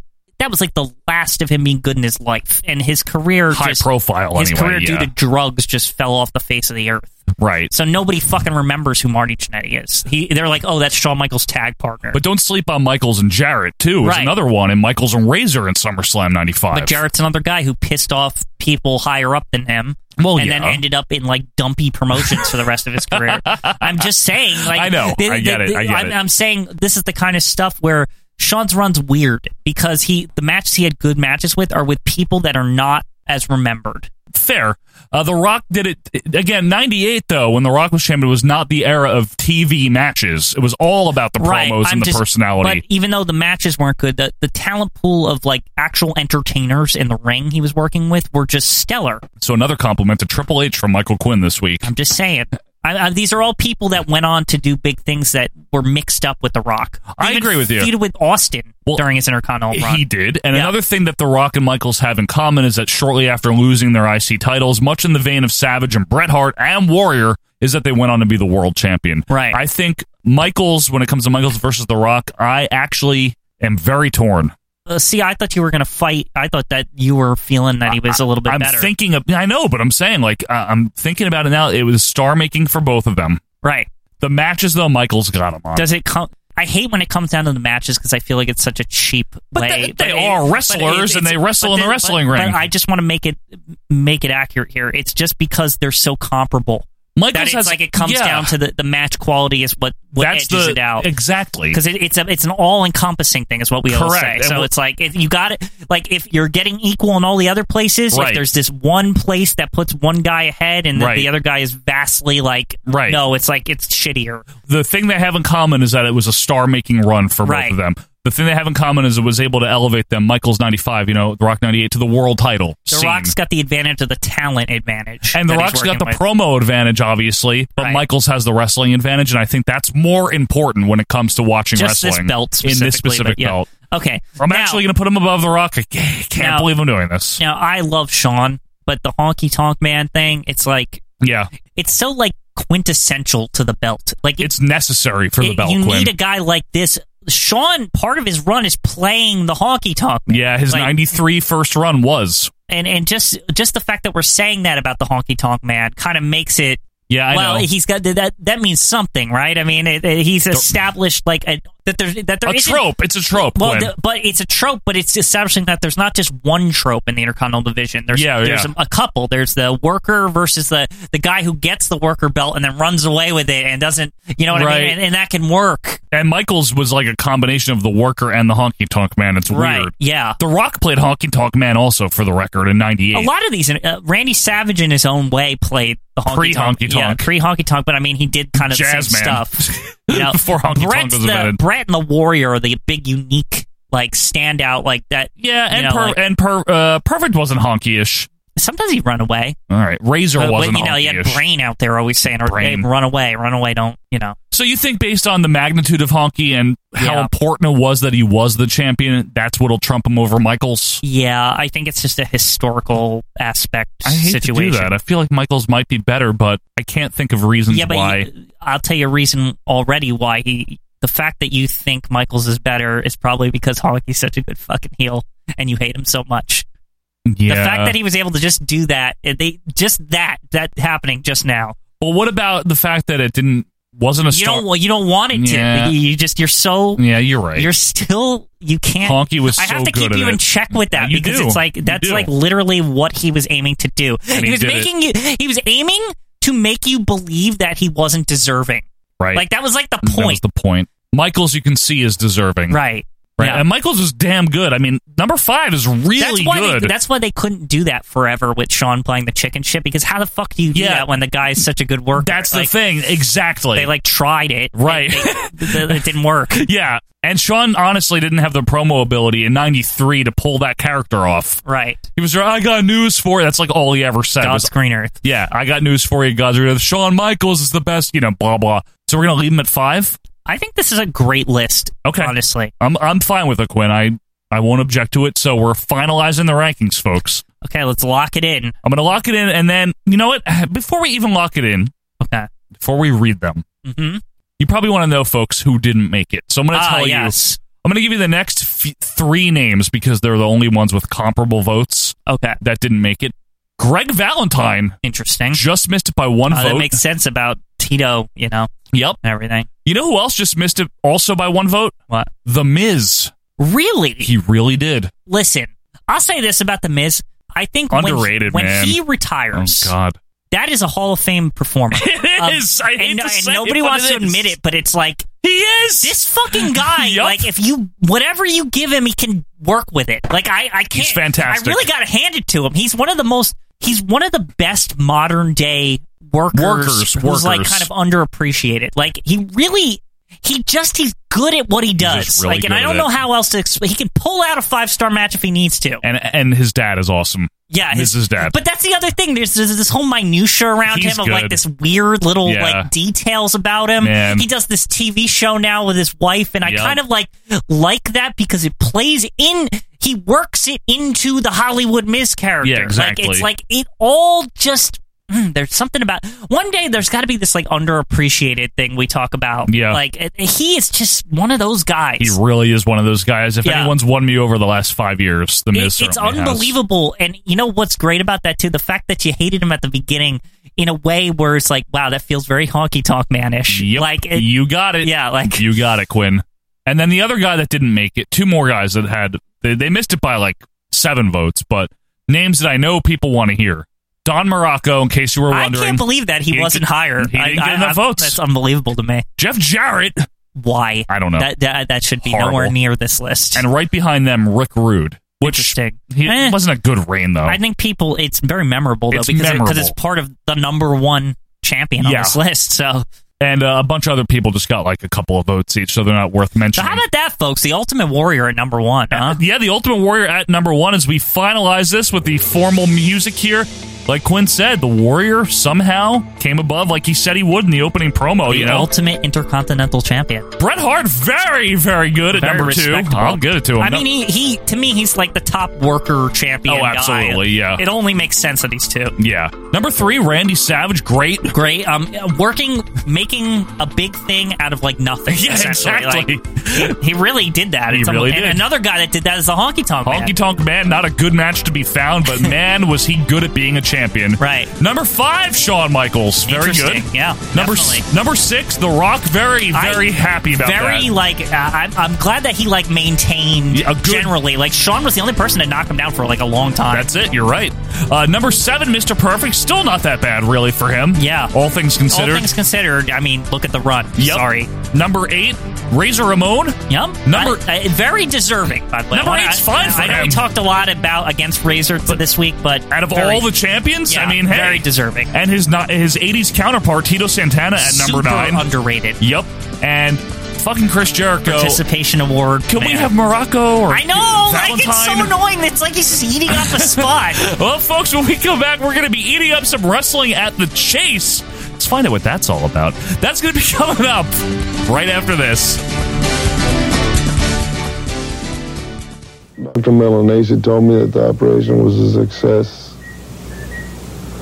The, the, the cartilage tear uh, was wor- a little worse than what they expected, what they had assumed before. But it's all taken care of. And, and you can bet your butt, Greg Valentine, I will get better. And I will come after you. And payback's going to be hell. Arriba. Hey, it's Conrad Thompson, and you're listening to OVP Podcast. Nobody even listens to this shit. So go fuck yourself and roll tide, motherfucker. And welcome back, wrestling fans, to our Vantage Point, the Retro Wrestling Podcast. It is episode number 139, and we're about to review something very poor. But before we get to that, we. you notice it's so poor that I didn't even go like 139. Oh, yeah, like, thank you it's very like I much. didn't even like care. Like it's like eh, whatever. You're still waking up from it. But uh, before that, wake up and listen to these friends of the show, folks, because we have three podcasts that we want to shout out for you that also cover the wrestling in a similar but different way that we do. Start with the wrestling podcast about nothing. So that's about nothing, right? Yeah, it's about nothing or wrestling, I suppose. Or their name, their name really needs improvement. Let's just say it. But it's should we should we make names up for that, like how we do the Wine City Whaler? and all Yeah, that? you know what? Let's have a rename WPAN contest because I don't know, guys. Real good plug here, folks. no, but check them out for real. Okay, they are good. They really are. It's hosted by a wrestler and a guy that used to referee, but like he he really doesn't anymore. He pretends that he still does. Yeah. his name is Mike Crockett. There's a lot of kayfabe Yeah. going on with his ref He doesn't. career. He doesn't really ref anymore. Yeah. But Mike Crockett and one half of the bouncers, Brian Malonis. He actually has a podcast. Quinn, the Wine City Whaler. Yeah, that's the name we really thought up. One day we'll be famous. The merchandising will come in. Yep. Um, all those Wine City Whaler shirts. Uh, Sure. Really, they're going to prop up this podcast. and we'll get our cut of the uh, the loot the way Albert Patterson's trying to do with superstars. Or like, remember that time like Hulk Hogan didn't want to give somebody a cut and burn or You mean something? anytime? Yeah. So anyway, check this show out. It's uh, we're doing a great job putting them over. Check it out. Great. Check it out. It's really good. They host the show and they talk about old wrestling and sometimes newer stuff, but they've also worked in the business. so business. You, so you get some like insight to how that all works. Again, the wrestling podcast about nothing. Check it out. WPAN. Also check out a one man show, Quinn. It's only one, but it's man. not just any man. It's the man. the man. Not not Becky Lynch. Sorry, wrong man. No, no, no. But it is the last kicker, Pete Winson. Yes. Oh, that's a good name for him. You know, the last kicker, Pete Winston. And uh, you can check out Greetings from Allentown, hosted by Petey Winston. It's a great show because he'll take an old episode of wrestling, one single episode, Mm-hmm. and instead of cramming it all into a half hour the way we do in re- review, he stretches it out the Oh. entire show. He milks it, if you will. so much milk. And then he drinks that milk. Yes. and you can check out Greetings from Allentown. Legitimately a very good show about retro wrestling. And It's good. I enjoy it. Pete's a very quirky and humorous individual. And then check out our Southern Fried brethren. That's right. If you like your retro wrestling with a big old scoop of gravy, check out Booking the Territory. They're Mm. very unprofessional over there. They, Yeah. they- by their own, they, Yeah. they admit it themselves. It's the so. unprofessional It's wrestling very podcast. unprofessional. Now I heard. um, Yeah, what'd you hear? I heard some news that the booking the territory podcast. Somebody held a sign up at some pay per view yeah, or something. that's You right. see that yeah, shit? see, Mike Mills and his crew, they're getting over over there, Wow. you know, booking the territory. Wow, even the fans of crappy WE are are really into it now. E. Yeah. but check it out if you like your old school Southern wrestling. We're talking your Smoky Mountain, your NWA, that type of stuff. Yeah, that kind of thing. They do that, and they are very classy and the unprofessional wrestling podcast. So again, the three friends of the show. We got the wrestling podcast about nothing. Give them a new name. We got greetings from Allentown. The critically acclaimed, very um, critically acclaimed, very humorous. The last kicker, the last Pete Winston, kicker, Pete, Pete Winston. Yes, and booking the territory with They're Mike just Mills. good. Uh, They're just very good, and coleslaw also, coleslaw and barbecue sauce. Okay, Quinn, Jim Barbecue, Jim Barbecue. Now we uh, we're reviewing something, folks, as we often do, as we've been doing for well over 120 episodes now, almost years, Yeah. 120 years. Seriously. We've done wrestling at the Chase before. You know, the St. Louis Wrestling Club. We did that. It It's was a- fine. It's a club of wrestling. Yeah, Um, secret club. it's it's not in a, a deck of cards or anything. No, but they have a sandwich named after it. You know, Yeah. the club sandwich. yes, they they got a lot of things going for them at the Chase or whatever Yeah. this is. Yeah, And that was St. Louis's promotion. Now, the wrestling at the Chase in St. Louis, you know, the old Sam Muchnick promotion there. This that is such a salty name. Sam Mushnick. I just, Sam I just wanted to Mushnick. Spit it out. Like it's like uh, right after I said it, it's like ugh. Sam Bisquick. Yeah. And this was on from 1959, this show. Good lord. Until September of 1983. And it My was. parents were just being born. Yeah, then. that's right. Alaska and Hawaii were just becoming states. Yeah. That's Good- how old. Good lord.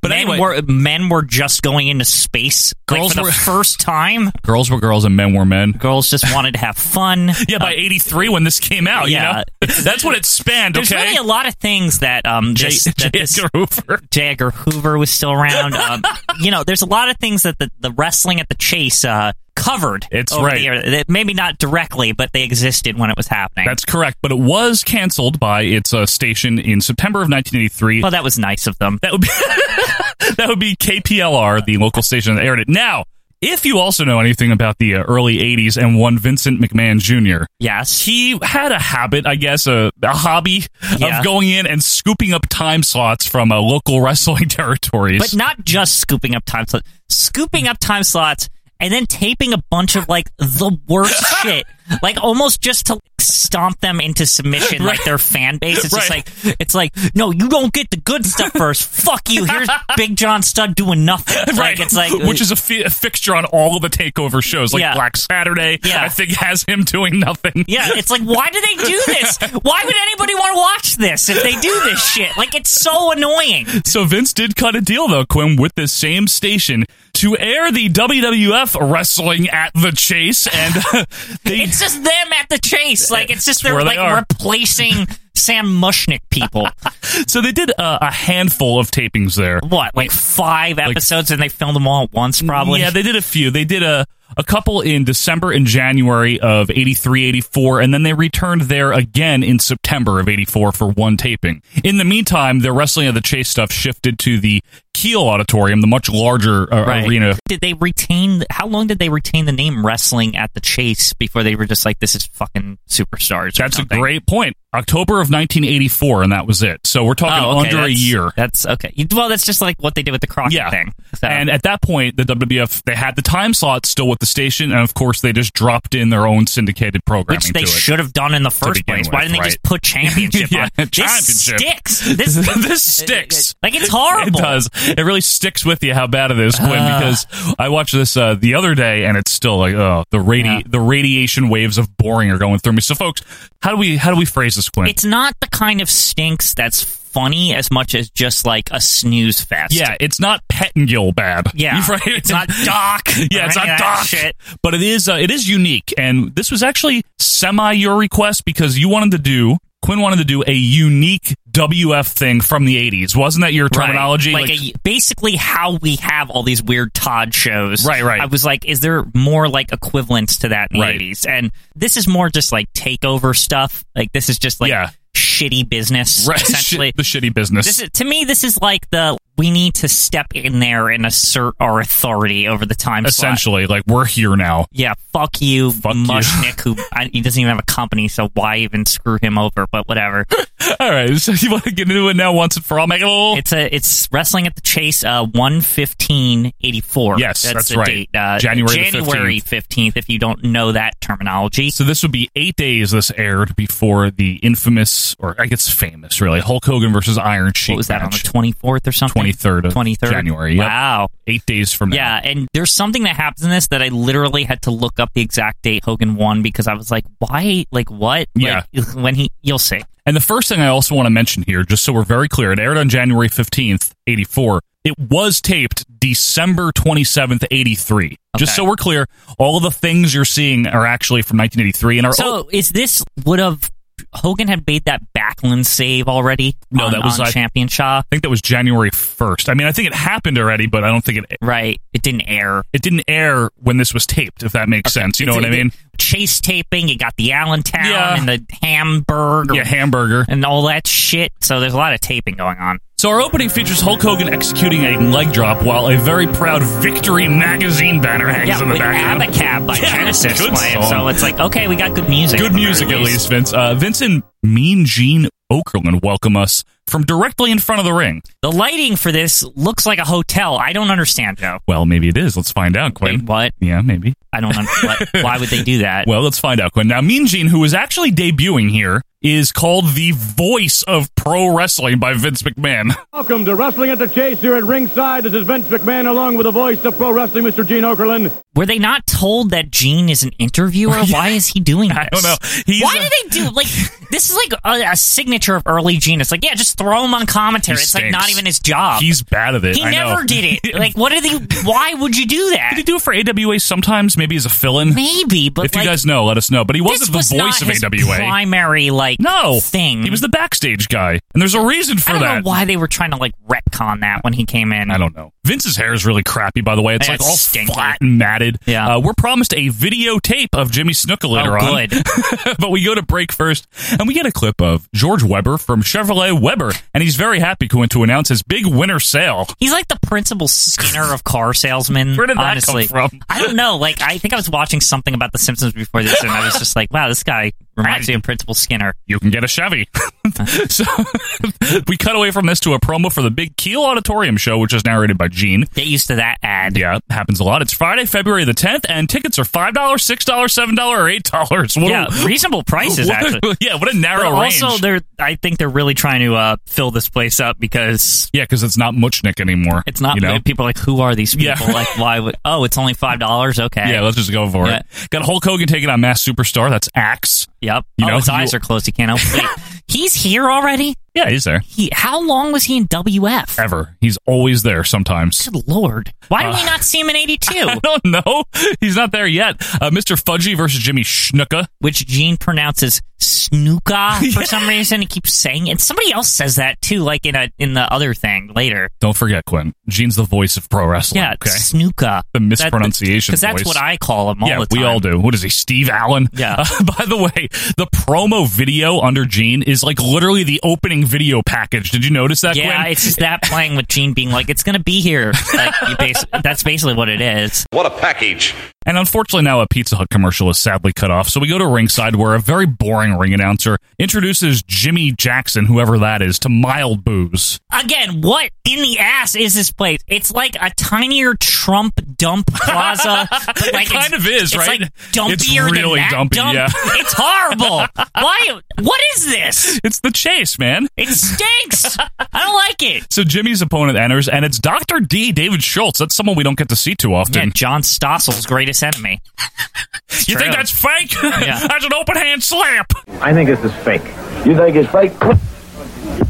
What's that? Is that fake? Huh? What the hell's wrong with you? That's open hand slap, huh? You think it's fake? You come Easy. Huh? What do you mean? I think he's not a professional, and I don't think he should have ever been here. I think like every time I look back at the Stossel thing, I'm always like it's funny, Wait. but at the same time, You're on John Stossel's side. I am because This show is over. no, there's the, the one thing here. I understand that Stossel was doing like an investigative He was reporting being an thing. investigative asswipe about it. I, understand, think it's fake. But here's the problem: is that Vince is trying to like establish a really family-friendly, um, mainstream organization. You Yes, can't he have was. this fucking idiot going around slapping news reporters. There's a pretty big theory, though, that Vince instructed him to do this, and then Vince also wanted a reason What, to the get rid of him. Stossel? Yeah, I think Vince got the best of both worlds because he got Stossel to get slapped, and he also got to get rid of Doctor D. He wanted to get rid of both. Yeah, basically. essentially, there's that's a theory. That's just Yeah. a theory. Uh, the hard camera on this Quinn is way too far away from the ring for my liking. I just got to say. Oh, I, I Right? noted that too. It's really horrible. And most of the time they have this weird like corner view the whole time. yeah, I don't like the corner view. But they're just I think cuz the main camera stinks so bad. It's just bad. I think that's why. Uh, Vince calls uh, Dr. D a tough hombre as he wants a handshake to start, and it's actually a clean handshake, a lockup, and a side suplex by Schultz and a body slam for two. Vince himself sounds great on commentary, Quinn. But of course, Gene has to butt in with his own play by play. At one point, they even say front face lock at the same time. Like, Vince should have been like, Ha, Jinx, you're fired. Cover the body slam, and already Schultz quick to try for the pin. As he maneuvers, Jimmy Jackson around. Superstars of wrestling. Front face lock. We, we said that one together, Vince. Gene's stepping all over I him. need to talk about this. Go ahead. Cuz you know you before I even watched this, you said you talked about this. I don't like when this happens. And honestly, you don't like need to. Honestly, I'm gonna put it to you this way. This is What? how I felt because I, I I tried to listen for it, right? And does it all the time. It, no, to me, I didn't hear it that often. Like I, it was like maybe once in a while, but it wasn't like it wasn't as like It happens a lot. ridiculous No, as it like happens you're all the time. saying. it Like happens all the time. I don't like it. Gorilla Monsoon did the same thing when he was on Color. They need to stop when they did. They need to sit there. I don't know why this bothers you. Because it's not their job. They're It's supposed to- so like random when it happens, though. It's not even like it's not like every move. It's not like they're literally calling it like simultaneously or anything. Jackson wiggles free, but Doctor D regains control here. As the crowd is busy yelling and drinking or something, doing anything other than watching this. Yeah. Gene brings up how Doctor D was a household word That's in not true. in Just- West in no. Western Canada Just though. stop. Uh, yeah, yeah, Doctor D. eh. All I heard Gene say at this point was like something about Canada, and I literally like tuned out when he said that. I was like, "What? What? Who cares?" Well, you probably tuned him out calling more wrestling moves too. Maybe I did. Back up in Jackson with some punches to no effect, and Schultz pounds away with forearms. This is boring, and the crowd agrees. Dr. D is being a very boring heel here. I barely even care. Like, I'm not mad at his boringness. I'm just, like, indifferent. that's how I like felt. why he's failing at being a heel. Yeah. It's like, no, I should be, like, pissed. But he's that- just boring. He's just like, I'm, meanwhile, I'm just like, I'm like looking on the internet, like just fucking around, like, Right, right. whatever. Like, I know. If, he's- if it was the '80s, I'd be reading a newspaper on the side, the evening newspaper. Yeah, whatever. The, maybe the evening edition. I have a question. Back in like '84, do you think people all still got each edition delivered to their house, like even in the '80s? In the early '80s, I'd say. that's if you're interesting. if you are an evening newspaper family, you let us know here on OVP, okay? Right. Spinning neck breaker is called some kind of a move indeed by a play-by-play expert Mean Gene Okerlund. Mm-hmm. Clothesline by Schultz gets two as he pulls Jackson up. A few ramps of the turnbuckle by Schultz. Snap Mare gets two. Side back breaker by Dr. D. A big body slam, and then he lands a diving elbow from the second rope as Gene unnecessarily says, "Katie, bar the door." I heard that too, and that that's That's- was like that was weird. That's what you say when it's a pier six brawl and a tag match, Right. not when someone does a move off the top I, rope. think- I'm- I swear he had like a headlock on him when he said that. Like, I'm not even kidding. Reverse pile driver gets the win for Dr. D. Gene calls it a southern pile driver because he shouldn't be doing commentary ever. Uh, and then he also So sa- mad, Joe. Then he also says Jimmy Johnson for the same reasons I just noted that he should never be doing commentary ever. I personally thought Dr. D was the offender here, not Mean Gene, but okay. They were both bad. We clip to our next match here is a very red windbreaker. Dennis Stamp is booked. Dennis Stamp is booked. Everybody, that's right. I don't like him here. But Quinn, his opponent, Ivan Putski. Decent reaction for the puts. Not not great, but you know he's probably still undefeated somehow. Like, he never loses. For those of you uh, that don't watch the 82s or maybe haven't caught up with any of them, Quinn has this long running um, kayfabe, but it's probably only. I- it's probably mostly true. that Putski never loses, and truthfully, on TV, we've yet to see him lose. I've never seen him lose a match ever. I'm sure he does lose. and Quinn. he don't lose this match either. No, he doesn't. Especially to Dennis, Dennis Stamp. Stamp. Like you know he's not going to lose. That's why this match goes on for a while, Joe. But it's like at the same time, I'm just like just get on with it. Cause, Yeah, you just know, get on with it, right. Yeah, it's like we know, we know. We've been watching since '82. We understand. So Stamp has no knee pads on and he attacks Putski from behind, but Putski calmly puts on a side headlock and punches away to the noggin. Stamp here looks like your dad's friend after a few too many bud dries. You know what I'm Yeah, saying? Just that that very Bud Dry. that- Remember that one time we had that? yeah, it was It- It's horrible. Somebody ordered a lot of it too. Like, thirty pack. it took me like a week to get through that because they left it at our house. You remember? Like, Yeah, it was a good story though. That I we didn't like it though. made a big deal out of getting bud dry and never again. I just remember we hated it so much. Yeah. Usually we would just go through beer Yeah, in of those course, days like right. that. I remember lasting way too long Yeah. in our That was house. about 10 years ago or Yeah. something, right? Yeah. Uh, we're still playing around with the side headlock here as Putski is in full fuzzy hair mode, which I never appreciate. Mm. At least he, he's the same as always. No degradation that I can see. True. Just the same old like eighty-two Putski. It's not like bad. He's not old yet, you know, yeah, like it's 86 actually he or something. seems like a reputable person on this roster. Yeah, I Uh, guess honestly, so. he's not treated like a joke or no, anything. he never really was, right? Yeah. He was always treated pretty well. Uh, Stamp tries a corner whip but can't move the Polish one, and Putski tosses him outside to the hardwood dance floor or whatever it is. Did you see that? Yeah, well, I saw like a carpet or rug out there or Beside something. it, yes. Yeah, okay. I think it's a dance floor in the middle of the hotel. Maybe it is, yeah. Ballroom or I just whatever didn't this get is. the, the 70s rug on the outside, like on the each part of the apron. It's yeah, bad. It's yeah. bad. Uh, Gene makes sure to point out that that there's cables that are used for this TV telecast. Why did he get all excited about the wires on the floor? I'm glad you caught that yeah, too. It, it bothered me because I, I he was like he was like, well, that's used in a television broadcast Oh, No to get this to you. You could see Stamp sprawled out on that, that hard floor along with here's some of the cables for this special telecast of the Superstars of Wrestling. Uh, there's a reason though that they stopped putting a headset on Mean Gene after a couple years, Quinn, because he just he's horrible This is- here on you know what commentary. the thing is? I want to say this about Mean Gene. I Mm, just go don't ahead. think this is. I don't think it's a reason to get on him. I just I don't do. think this is his forte. And I It's think not. This is honestly Vince McMahon's fault for like. Listen, you hire someone like you know what they're good at and use them at what they're good at. You don't just throw them into like something they're not. There- that he's they not don't that do. good at it. Yeah. I mean, he does do it in AWA, but only sometimes. 'cause Right. Mainly, wasn't it Rod Trongard? Yeah. In AWA. No, Gene is a backstage Yeah, I nightmare. know. He always has. That's been. what he's good at, And they too. do it later, and he's awesome. Yeah, he's normal Mean Gene. Right. On commentary though, he's Ugh, just it's so doofy. frustrating. How do you not like? How do you get Mean Gene and you don't like understand that? I don't know, Quinn. Uh, Stamp um, stamps around outside before getting back in the ring. He looks like such a dork. He really does, like he doesn't he? really is shitty. Yeah, he's like terrible. I don't want him here. Like, get him out of here. Just can Putski get rid of him already? It's taking forever. Well, Putz, Putzky here rams him back in the dick with his ass, and I'm not kidding. And the crowd whistles at that. Full Nelson by Stamp. Fingers are locked, but Putzky escapes anyway. Gorilla would be astonished, Quinn, that someone escaped a full Nelson while the fingers were locked. Fingers are locked. yeah, he would be having a cow. Uh, sharp with a shot to the windpipe here, as Gene says, our vantage point. I, I definitely caught that. Remember, I told you recently, like anytime that's Yeah, it's said, like, just- it, but in this case, he said our vantage point. he didn't just say vantage point. Uh, Right, our vantage He point. said the whole name, so you might as well just replace Gorilla with that right there. I don't think so. We need Gorilla, don't we? I don't know. Putski pierogies up, so Stamp leaves the ring. Stamp looks like total shit. Horrible. Yeah, it's- Comes back in and then runs back out again.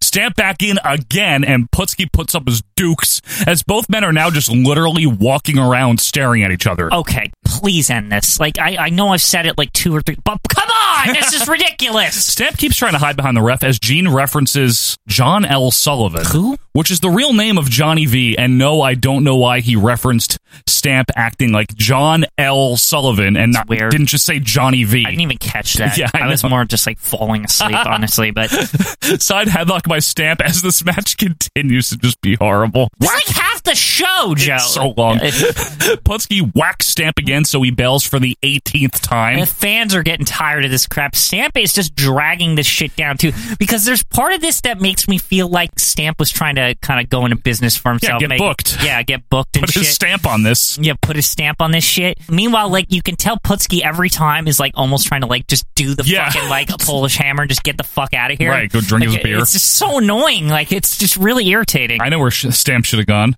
Stampede. He should have fucking gone to the post office and just stood around there and stalled in that place. You can stall in a post office all you want. They, they take fucking forever And over they got there. stamps. Yeah. Back in another punch and Stamp bails again. Who booked this? Jackie Fargo? Like, what is this? Oh, so bad. Back in again, and Putzi swings away with rights, Irish whip, Polish hammer, and that's Finally. all she wrote, you know? The crowd is happy because it's over. I know. This was an absolute piece of garbage. Of course, uh, Putski snatches the mic to yell, Polish power! Yeah, you damn right. That, to me, that's like a celebratory, like, thank God this is over Polish power. People pop for it, too. 'cause Yeah, they're, they're like, like, yeah, yeah, good. it's fuck over." that guy. Like, he stinks. So we're told that this match was seven minutes and thirty-eight seconds. Oh, more like ten minutes and thirty-eight seconds, which is about five minutes and thirty-eight seconds too long for what they were doing. Honestly, uh, Gene calls this show the Superstars of Wrestling, which it's not, but it's okay. Uh, we go to break and come back to another local show. This time it's uh, for tomorrow at the same place. Please show up to the chase dump, Yep, we basically. got that's another like one. This, that's what it's saying. Essentially, as Gene inexplicably calls this the Worldwide Wrestling Federation. I didn't catch that, I guess, because the ads I wasn't paying as much attention to, but. Glad you pay all this attention to these shows. yeah. Well, I mean, I, I, I notice other things like the 70s rug. yeah, I know. This Monday night, January the 16th, of the Worldwide Wrestling Federation. And then he it's said- so boring. It's really hard to pay. It's really hard for me to focus on this shit. And then he says we're going to get to see Andre the French Now, I Giant. did hear that, and I thought that was really funny. You're going to be seeing Andre, the French Giant. What is Gene stuck in 1974 here? John L. Sullivan, Worldwide Wrestling So, Federation. I actually have a theory about this. I think this is Gene just stinks here. no. I think that he's like brand new, right? This like is one of his first shows. One of his yeah, his first I- taping. I think a lot of these things he's saying are ways that Vern and friends would refer to them as. Like it's, Andre the French Giant. he wasn't he called that in the seventies or something? The early 70s, right? Mm-hmm. Right. And also Briefly. the Worldwide Wrestling Federation. That's so just like it sounds like the vernacular of people who worked at AWA. It's like they Right, probably right. just didn't even give a fuck that they shortened the name. They just always called it that. Minnetonka vernacular. Yeah, it- to me it sounds like Gene's just not like it takes him a couple weeks. He Yeah. he very quickly gets Oh, I good. know. So I'm wondering if it's just like it's one of those like first show. He's still kind of remembering things that how they would say in the locker room Right, at right. AWA, like they'd call them the Worldwide Wrestling Federation and stuff. I mean, to be fair, Andre called it that forever. Yeah. the wild, wild. well, Wild he West. didn't even change. Yeah, he never changed. Yeah. Uh, various commercials here get cut off as we come back to what looks to be a championship wrestling taping.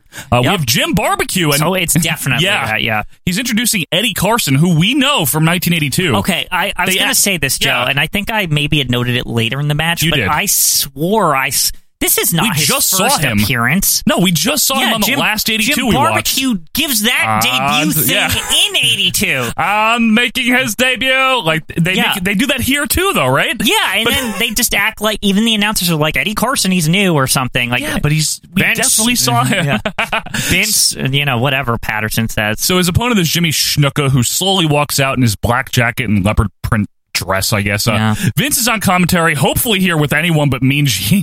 Yeah, so right off the bat here, this feels so much better than the chase. It's 82 with slightly better production, but doesn't take away from the comfortable old shoe feel we're used to Oh, with yeah. like all these shows. It feels like an upgraded 82. It That's actually all. was a nice little preview of what we'll start to s- Yeah. get to see, and I was very, I was very happy to see Allentown look slightly upgraded from what we're used to. Yeah, no, I know. Looked good. Referee is Gilberto Roman. boy, uh, boy, I will, this feels right at home. Yeah, for I me. know. this whole thing. It's like Gilberto's here and Jim Barbecue, And- Vince and Pat. Yeah, Patterson finally chimes in, by Yeah. Mm-hmm. the way, to mention Bob Slaughter and Ivan Koloff or something. I don't know. Uh, circle to start lockup side headlock by Schnuka.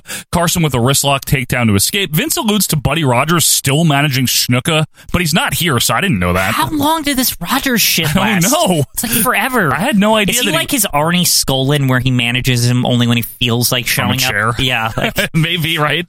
Headbutt by Snuka as this crowd is very quiet, by the way. Side backbreaker, and now we get a little bit of a buzz from the fans as Snuka heads up and he lands a flying headbutt for the win. and somehow he cut his head doing the headbutt. I don't. And Vince is like, he cut himself. He cut himself. And he's Ooh. like very excited about it. Everyone here, Quinn, though, unfortunately, from the wrestlers, the announcers, the crowd, everyone was kind of bored. Maybe it was the, the tail end Yeah. of a taping. Yeah. Very quiet It's a energy. very- this is just overall very weird um, clip, only because like all these weird little nuances, like the Carson being Yeah, new, and he's not it's like, new. what? And like Jimmy Snuka also, I don't know, like acting like a fancy boy, like now that he's like now that he's like a big star, it's like kind of annoying. Because we're, we saw him from like the beginning, and even in this like new, we're in the face turn now, but it's only Yeah. the first couple days, and he still seems like he's like building up or whatever. Yeah, yeah. But here he's just like, I don't want to fuck him. I'm a big star. Like, like he, that's what he comes off. Uh, as. that's what this match seemed like. Yeah. It was very boring. Bunch of kids hold up hold up some signs drawn Crayola marker on white paper. As we go to break and come back with Mean Gene in front of the ring to hype up the big Keel Auditorium show, we're gonna have Andre the Giant versus David Schultz. We're Well, gonna have Um, I- we know who's going to win that. we're gonna have Snuka versus Fuji. Uh, we know who's going to win that. Yes, we do. Uh, Fuji comes in now with Gene, and he's very happy because he's going to win for the Emperor of Japan. You oh, know, thanks. That's very nice of him. and as I feel like he's been for like five years, Quinn, he's on the brink of retirement and managing. He like, really should be managing. perpetually. Yeah. Gene asks how much uh, thirty thousand yen, That thirty was thousand funny. dollars is in and yen. This, yeah. Okay, so this part right here, Joe. Yeah. This is when you realize, oh shit, Gene is just like he's such good. a good interviewer. Yeah. Like if you if you've probably never seen him before too, if you're like a new viewer. Yeah, right. Even any kind of WF viewer, because he was like brand new He's- here. yeah. So if you're seeing this, you're like, oh, this Gene guy's pretty good. Great Like, on the you know? backstage. Yeah. Nobody like him. Yeah. He's the I best. love the little banter. Like yeah. it's like how much yen is that, Mister Fuji? Aha, it's nothing. You know. Like I that. thought like I get you go. Yeah, I thought like guys. That was really funny. You summed up the whole promo nicely, though, Quinn. Yeah, he essentially he cackles, wears a headband, and makes fun of thirty thousand dollars and leaves. That's, like the whole thing. That's what it is. It's classic, like Fuji just laughing his way through a and promo. actually, you know, of the of the promos all you're about to hear, I think this is the best one. Fuji's? Like, yeah, it's really good. It Like, actually is. Uh, now Gene says sayonara to Fuji, literally. I'm not being funny. And uh, brings in the incredible Hulk Hogan. with literally zero fanfare, which is so funny. So this is a week before he wins the title, and also it's St. Louis. It's not a Minnesota or anything, so they've never, Right. they've probably never heard of Hogan either. No, I mean, unless they were fans from the WF Rocky, and or they yeah, said Rocky, Rocky, III, right? But like Right. even then, he's called Hulk Hogan. He's not called Thunder Lips. Yeah. So they're like, what? So basically, he comes out Calmly. and he he, he calmly comes out, and people are just like, yeah, yeah, they're and like, then- mm. yeah. It's just like they don't know who the fuck he is. This is gonna be your champion in a week. And MSG knew who he was, though, at least, right? I mean, they, had that. did, They but like I wonder around the country when he first entered those first three or four Oh, no weeks one when he knew who he came in, was, like Quinn. they were just like, They're like, "Who's and that?" this is what I always wondered about Hogan when I was a kid. Right. I always wondered like how did he become a big deal? I don't understand. Like this guy just stormed in and just because the way they would show it on their clips was always like he just immediately won the title. So I'm like, but why? like like why Right, would right. anyone care? well, I guess because uh, he beat the dreaded Iron Sheik. Right. It's the only They reason don't I even can mention think of. the Iron Cheek on this episode. do Not they? one bit. No, Yeah. but he's very recently returned, like we said, and he hypes up his big match with the mass superstar. He's very calm, by the way.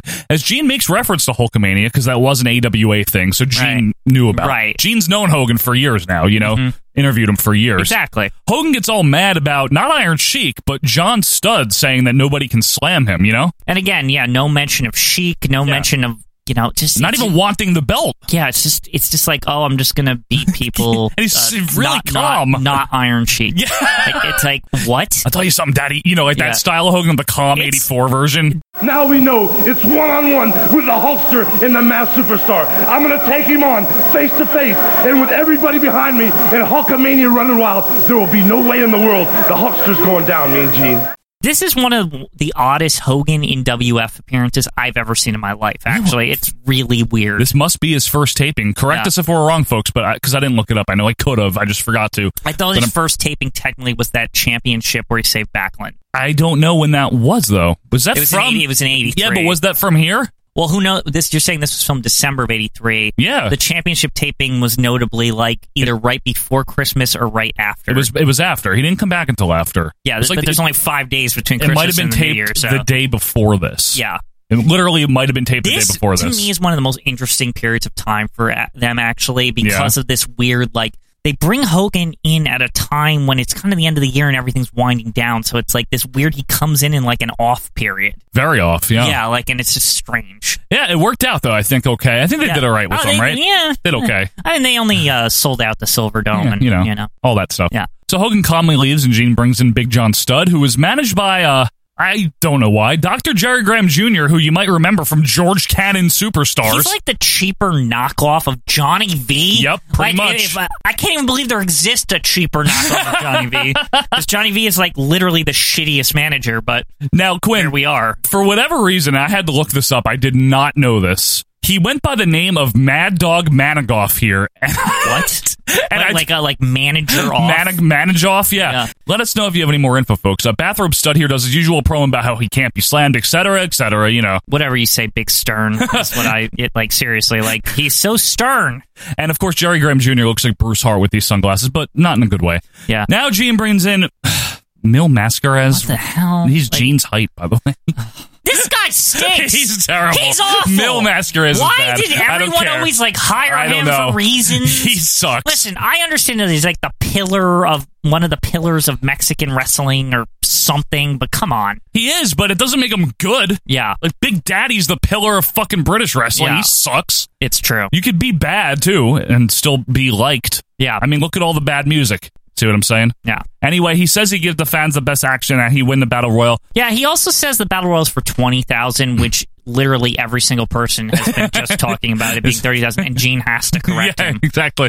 And then he cuts a long ass promo in Spanish, you know, for the St. Louis crowd. Um, then he leaves, and Dave Schultz wanders in to cut an actually pretty good promo about how Andre sucks. He's like, "How long have you known me, Gene Okerlund?" Yeah, at least he talks better than he wrestles. I know. God, he's terrible. in the and ring. he, he calls out Andre though, saying that he never loses, and he calls Andre a big goof. Okay, he's not going to beat Andre. Just stop. Like, come on. I'm gonna beat you because I never lose either, Andre. Just get out of here. Nobody believes that in any territory. it's Andre the Giant. He never loses. Every Andre feud is, I'm gonna beat you, even though no one ever has, and I'm just like, no, you're not, and then that's Why it. don't they say stuff different? Like, I'm going to hurt you. Right, I'm gonna Like, cut your I'm going to break your leg. Like, yeah, you that's, know what let's I go mean? with that. Yes, I was going to say something else. Stop. I'm going to cut off the Eiffel Tower. We fade away as Doctor D is still rambling, and then we come back to some dork named Ken Jugan getting introduced. Ken Jugan sounds like Ken Dugan. Yeah, hacksaw Ken Jugan. Yeah, his opponent Quinn. Yay! It's Mil Mascaraz to literally zero reaction and a couple of people booing. So annoying. What this had to be for like four seconds. Like, I don't this know, Might, This yeah. might even be the only match. I think he Maybe wrestled- something in MSG I for think like he did one do month. the garden one or t- Yeah. once or twice. Yeah. Lock up, uh, hammerlock by Mill as Jugan makes the ropes. Wrist lock down. Jugan. Jugan. Every time you say Jugan, I almost want to laugh. Wrist lock down, but masquerades with a drop toe hold the counter and a laying surfboard by Mill. This is just awful. Both men are up. Jugan with a side headlock and a shoulder block. Mill with a hideous monkey flip. Mascaraz is moving in like three quarter speed, which is pretty normal for him. Gut wrench suplex Can you by move in one x speed, please. gut wrench suplex by Mill gets a one count. Just finish this shit. Like, come on. all these matches, Joe, they're all too long. Armbar by Mascaras, full Nelson, but Jugan makes the ropes. Ah! Jugan with the knees and stomps in the corner, whip is reverse, and Mill lightly jogs to the ropes and does Uh-huh. a horrible springboard something for a two count. Jugan misses a blind crossbody, and Mill lands a pair of very crummy drop kicks before applying some like assholic headlock pin It's for like three Scoopy or Yeah. something. they were in the ropes too, and like nobody cares. They like show the replay. No one mentions the ropes, not even Vince or Gene. Literally, no one cares. Like Awful. I, first of all, if I saw that, I wouldn't mention the ropes either. Yeah. either because I just want this to be Yeah, fucking right, over. right. Like I I just just, want it don't over like. with. Please, like I don't care. The ref does not need to restart it. Just next, move on to the next thing, please. Yeah, this was unmistakably horrendous. Even the on-screen graphic says Mills Mascaras. You know Which why? I typed Mills for like the rest of the show. You know why? Because no one cares what his name is. Uh, Vince invites us to write to Wrestling, P.O. Box 1538, Greenwich, Connecticut 06836. What are we supposed to say? Hi, I want the catalog. Right, Hi, exactly. Wrestling. This is literally just so they can get your address. Yeah, Like, like- this is the ex- this is exactly what that is. Make sure you write to Wrestling. Like, They- to, to say no, what? I don't know if they said it, but I, they better have. They should have said, "Make sure you put the return address." Yeah, on there," really. or like it might get lost, even though that's just a lie, so they can get your address. Yeah, of course. They just want you. Imagine if just everyone out of rebellion just sent like no return address and just just to this nothing, just a blank piece of fucking paper, Saying just hi. to like screw them over. Uh, we go to break. We come back to Big John Studd in the ring to face two jobbers, Jay Burke and Rob Cheney. We're still doing these handicap matches. Yes. Like we were doing this in '82 in like December. Yes. Come we on, Still were. like this shit's tired. I, at it this is. Point. It is Quinn. Uh, Cheney starts first, tries to slam Stud, but he can't. Burke tries as well to sluds to slam Stud. He can't do it either. So they both try together, and they still can't slam him. Uh, Okay, okay, we get it. He's big, whatever. Enough. Next. Stud now invites them to try to double wrist lock him down, but they can't do it. So he shoves him off. I just literally want this to end. This whole show, Joe. I know. Me too, like Quinn. every single thing is boring. Yes. Now, wouldn't it make sense though? Let's talk strategy here Yeah. for these two guys. For one to attack the legs and the other to like hit a crossbody, and why are they both in the ring at the same time? Well, and, no, they because Stud lets them. oh, he lets them. Yeah, at the very beginning, they they even Gene and Vince noticed I didn't like, oh, catch it looks that." like Stud is allowing for the non-tag rules to happen or something. Another question, Quinn. Why did the WWF even do this show? I Does anyone this whole know? Show is questionable. I will say that. I know. So after hours here of non-action, Stud lands a shoulder block on each guy, tosses Burke outside, and beats up Cheney for a while. Stinks. Stud wins with a. This is, this is this is pretty funny. Though. it's a standard elbow drop, you know. but well, not exactly. Yeah. So basically, it's supposed to be like a running elbow. Yeah. And Stud fucking falls over, and literally the fans start laughing and booing him. Yep. He basically this whole illusion of him being a tough guy is broken like instantaneously, and like as like he's celebrating, even the crowd is just like making fun of him as he like he very quickly like gets the fuck out of there. Like he fucked up. To the rope, whip. Elbow, and down goes. The big man in stud. Falls down across the ankle of James Burke. we go to break. We come back with Kevin Collins in the ring as a black geed Mr. Fuji wanders out. Looks like a fucking idiot. I know. The crowd starts a mild USA chant for a second before falling asleep again. As some guy in the crowd yells, Hiroshima! what a witty guy, you know? What a good reference. Uh, Fuji throws his ceremonial salt, does calisthenics in the corner, and then makes like a sock puppet motion to the crowd. At least Fuji is smart at his Yes, job. he He's is. literally the best heel on the show. It's like He is. very sad that they cannot even match him. like 55 year old Fuji or whatever He's he is. getting Not more that old, fucking but. heat than Yeah. anybody. I know. He's in the main event. It's great. Seriously. Yep. Kevin Collins, by the way, has the build of like Gumby. I don't know. I don't know how Yeah, else looks to like describe total him. ass. Terrible. Armbar by Fuji into a takedown. Some medium karate, not high, medium karate by Fuji, Mm-hmm. and a wussy kick to the uh, Bray short ribs there. Body slam by Fuji, falling headbutt to the dick. Some more low, maybe medium karate by Fuji, as Gene calls it kung fu. It's not It's fucking horrible. No, it's not that. It's not. It's karate. This is horrible, Gwen. yeah, I'm counting down the seconds left in the show. Good lord. I know. Fuji with a nerve hold for like literally minutes, like literally This- like four minutes. This lasts the whole match. like, he sits in this, and then they proceed to just talk about anything else. Like It's they're just amazingly like, bad, they're right? Like and uh, giants, they're big. like I mean, it's like seriously, that's what Andre the happened. French Giant, Yeah. Vince. You know, and they like they're talking, they're bantering about it too. They're like talking back and forth. Yeah. They're not even paying attention. Just Fuji's just sitting in this thing for like four fucking minutes. It's unbelievable. It's literally four minutes. Body slam by Fuji, and the spinning reverse splash gets the win. We see the replay to waste time again, as Gene says uh, once again, the superstars of wrestling here. I, I swear he was reviewing No! it to spotlight show. He's just saying whatever he wants, Quinn. Okay. Andre the It's the French face, Giant, who cares? Worldwide Wrestling you know Federation. What I'd like to believe that What? this was literally just for practice, since it's like Yeah, one maybe. of Gene's first. They're like basically Vince is like Gene, just like be yourself. I know you don't know all our like branding Yeah. yet. Just like I'll just critique you later. I'll, I'll let you know like Yeah. which things you said. Bro. Like this feels like what this It is. does, Like you're it's right. like Vince just said like fuck it. Like no, we don't care. Just go cold and go see cold, how you do. and then I'll, I'll- afterwards I'll tell you the things that we're not calling it that, and then like, and because he was like literally fine within like two weeks of this, Yeah, I like, he know. was like regular Gene. Yep. So we go to a shot of Gene and Vince at the table to hype up again how good Andre the French Giant is. Can we leave now? Uh, maybe. I'm pretty sure this is right around when Andre Quinn also became full time with WF. No more Japan or anything. Yeah, I think Vince let him do Japan occasionally, but nothing else. I'm Remember saying. Giant Machine? He was Japan or whatever. That's not him. It's, not not Andre. him, but it's his. uh, It's Japanese it's Andre his the Giant. brother from Japan. Yeah, right. or Andre the whatever. Japanese Giant. Yeah. we unnecessarily now get a shot of Fuji pinning someone else Oh, from that a was different different. That match. looked the same to me. Yes, and then we see Mil Mascaras pinning someone else from a different Oh, match. I swore all these were the same It's thing. not. It's Wow. not, I promise. If that's more of an insult to the jobbers all looking same-ish, actually.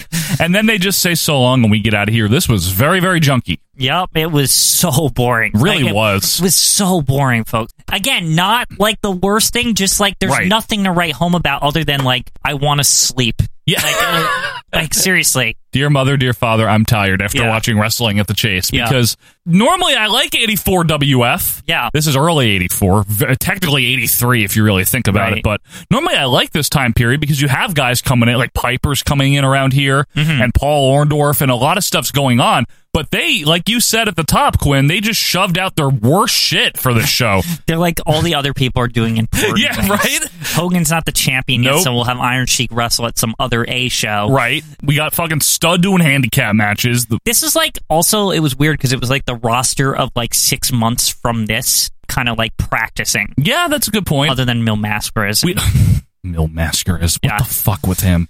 He sucks, Oh, man. Idiots. But we hope we didn't chase you out of here, haha, as we've uh, brought you another week in the world of retro wrestling. Thanks for being with us here for episode number 139.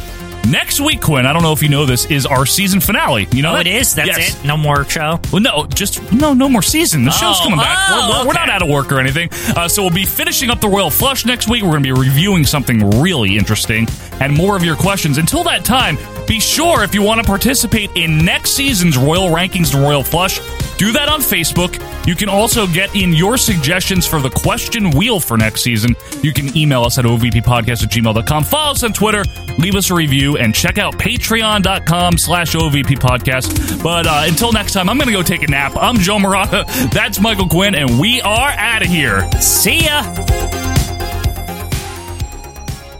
And a Superfly, Jimmy Snuka to meet my guest at this time from Osaka, Japan, Mr. Fuji. Let me tell you, Americans, Big Battle Roy, lots of money. They win for Emperor of Japan. Everybody in Japan be happy. Then you, Superfly Snooker, I take care of you. I make you suffer. I make you cripple. I make you beg for mercy. But Mr. Fuji, no care how much you suffer. Before I beat you, Superfly. Excuse me. Son of Oh, you. Excuse me, Mr. Fuji. $30,000 American money. How much uh, yen, Japanese yen? Don't mean nothing, 30,000. 30,000 I throw away with geisha girl. All right, I thank you very much. Uh, sayonara indeed.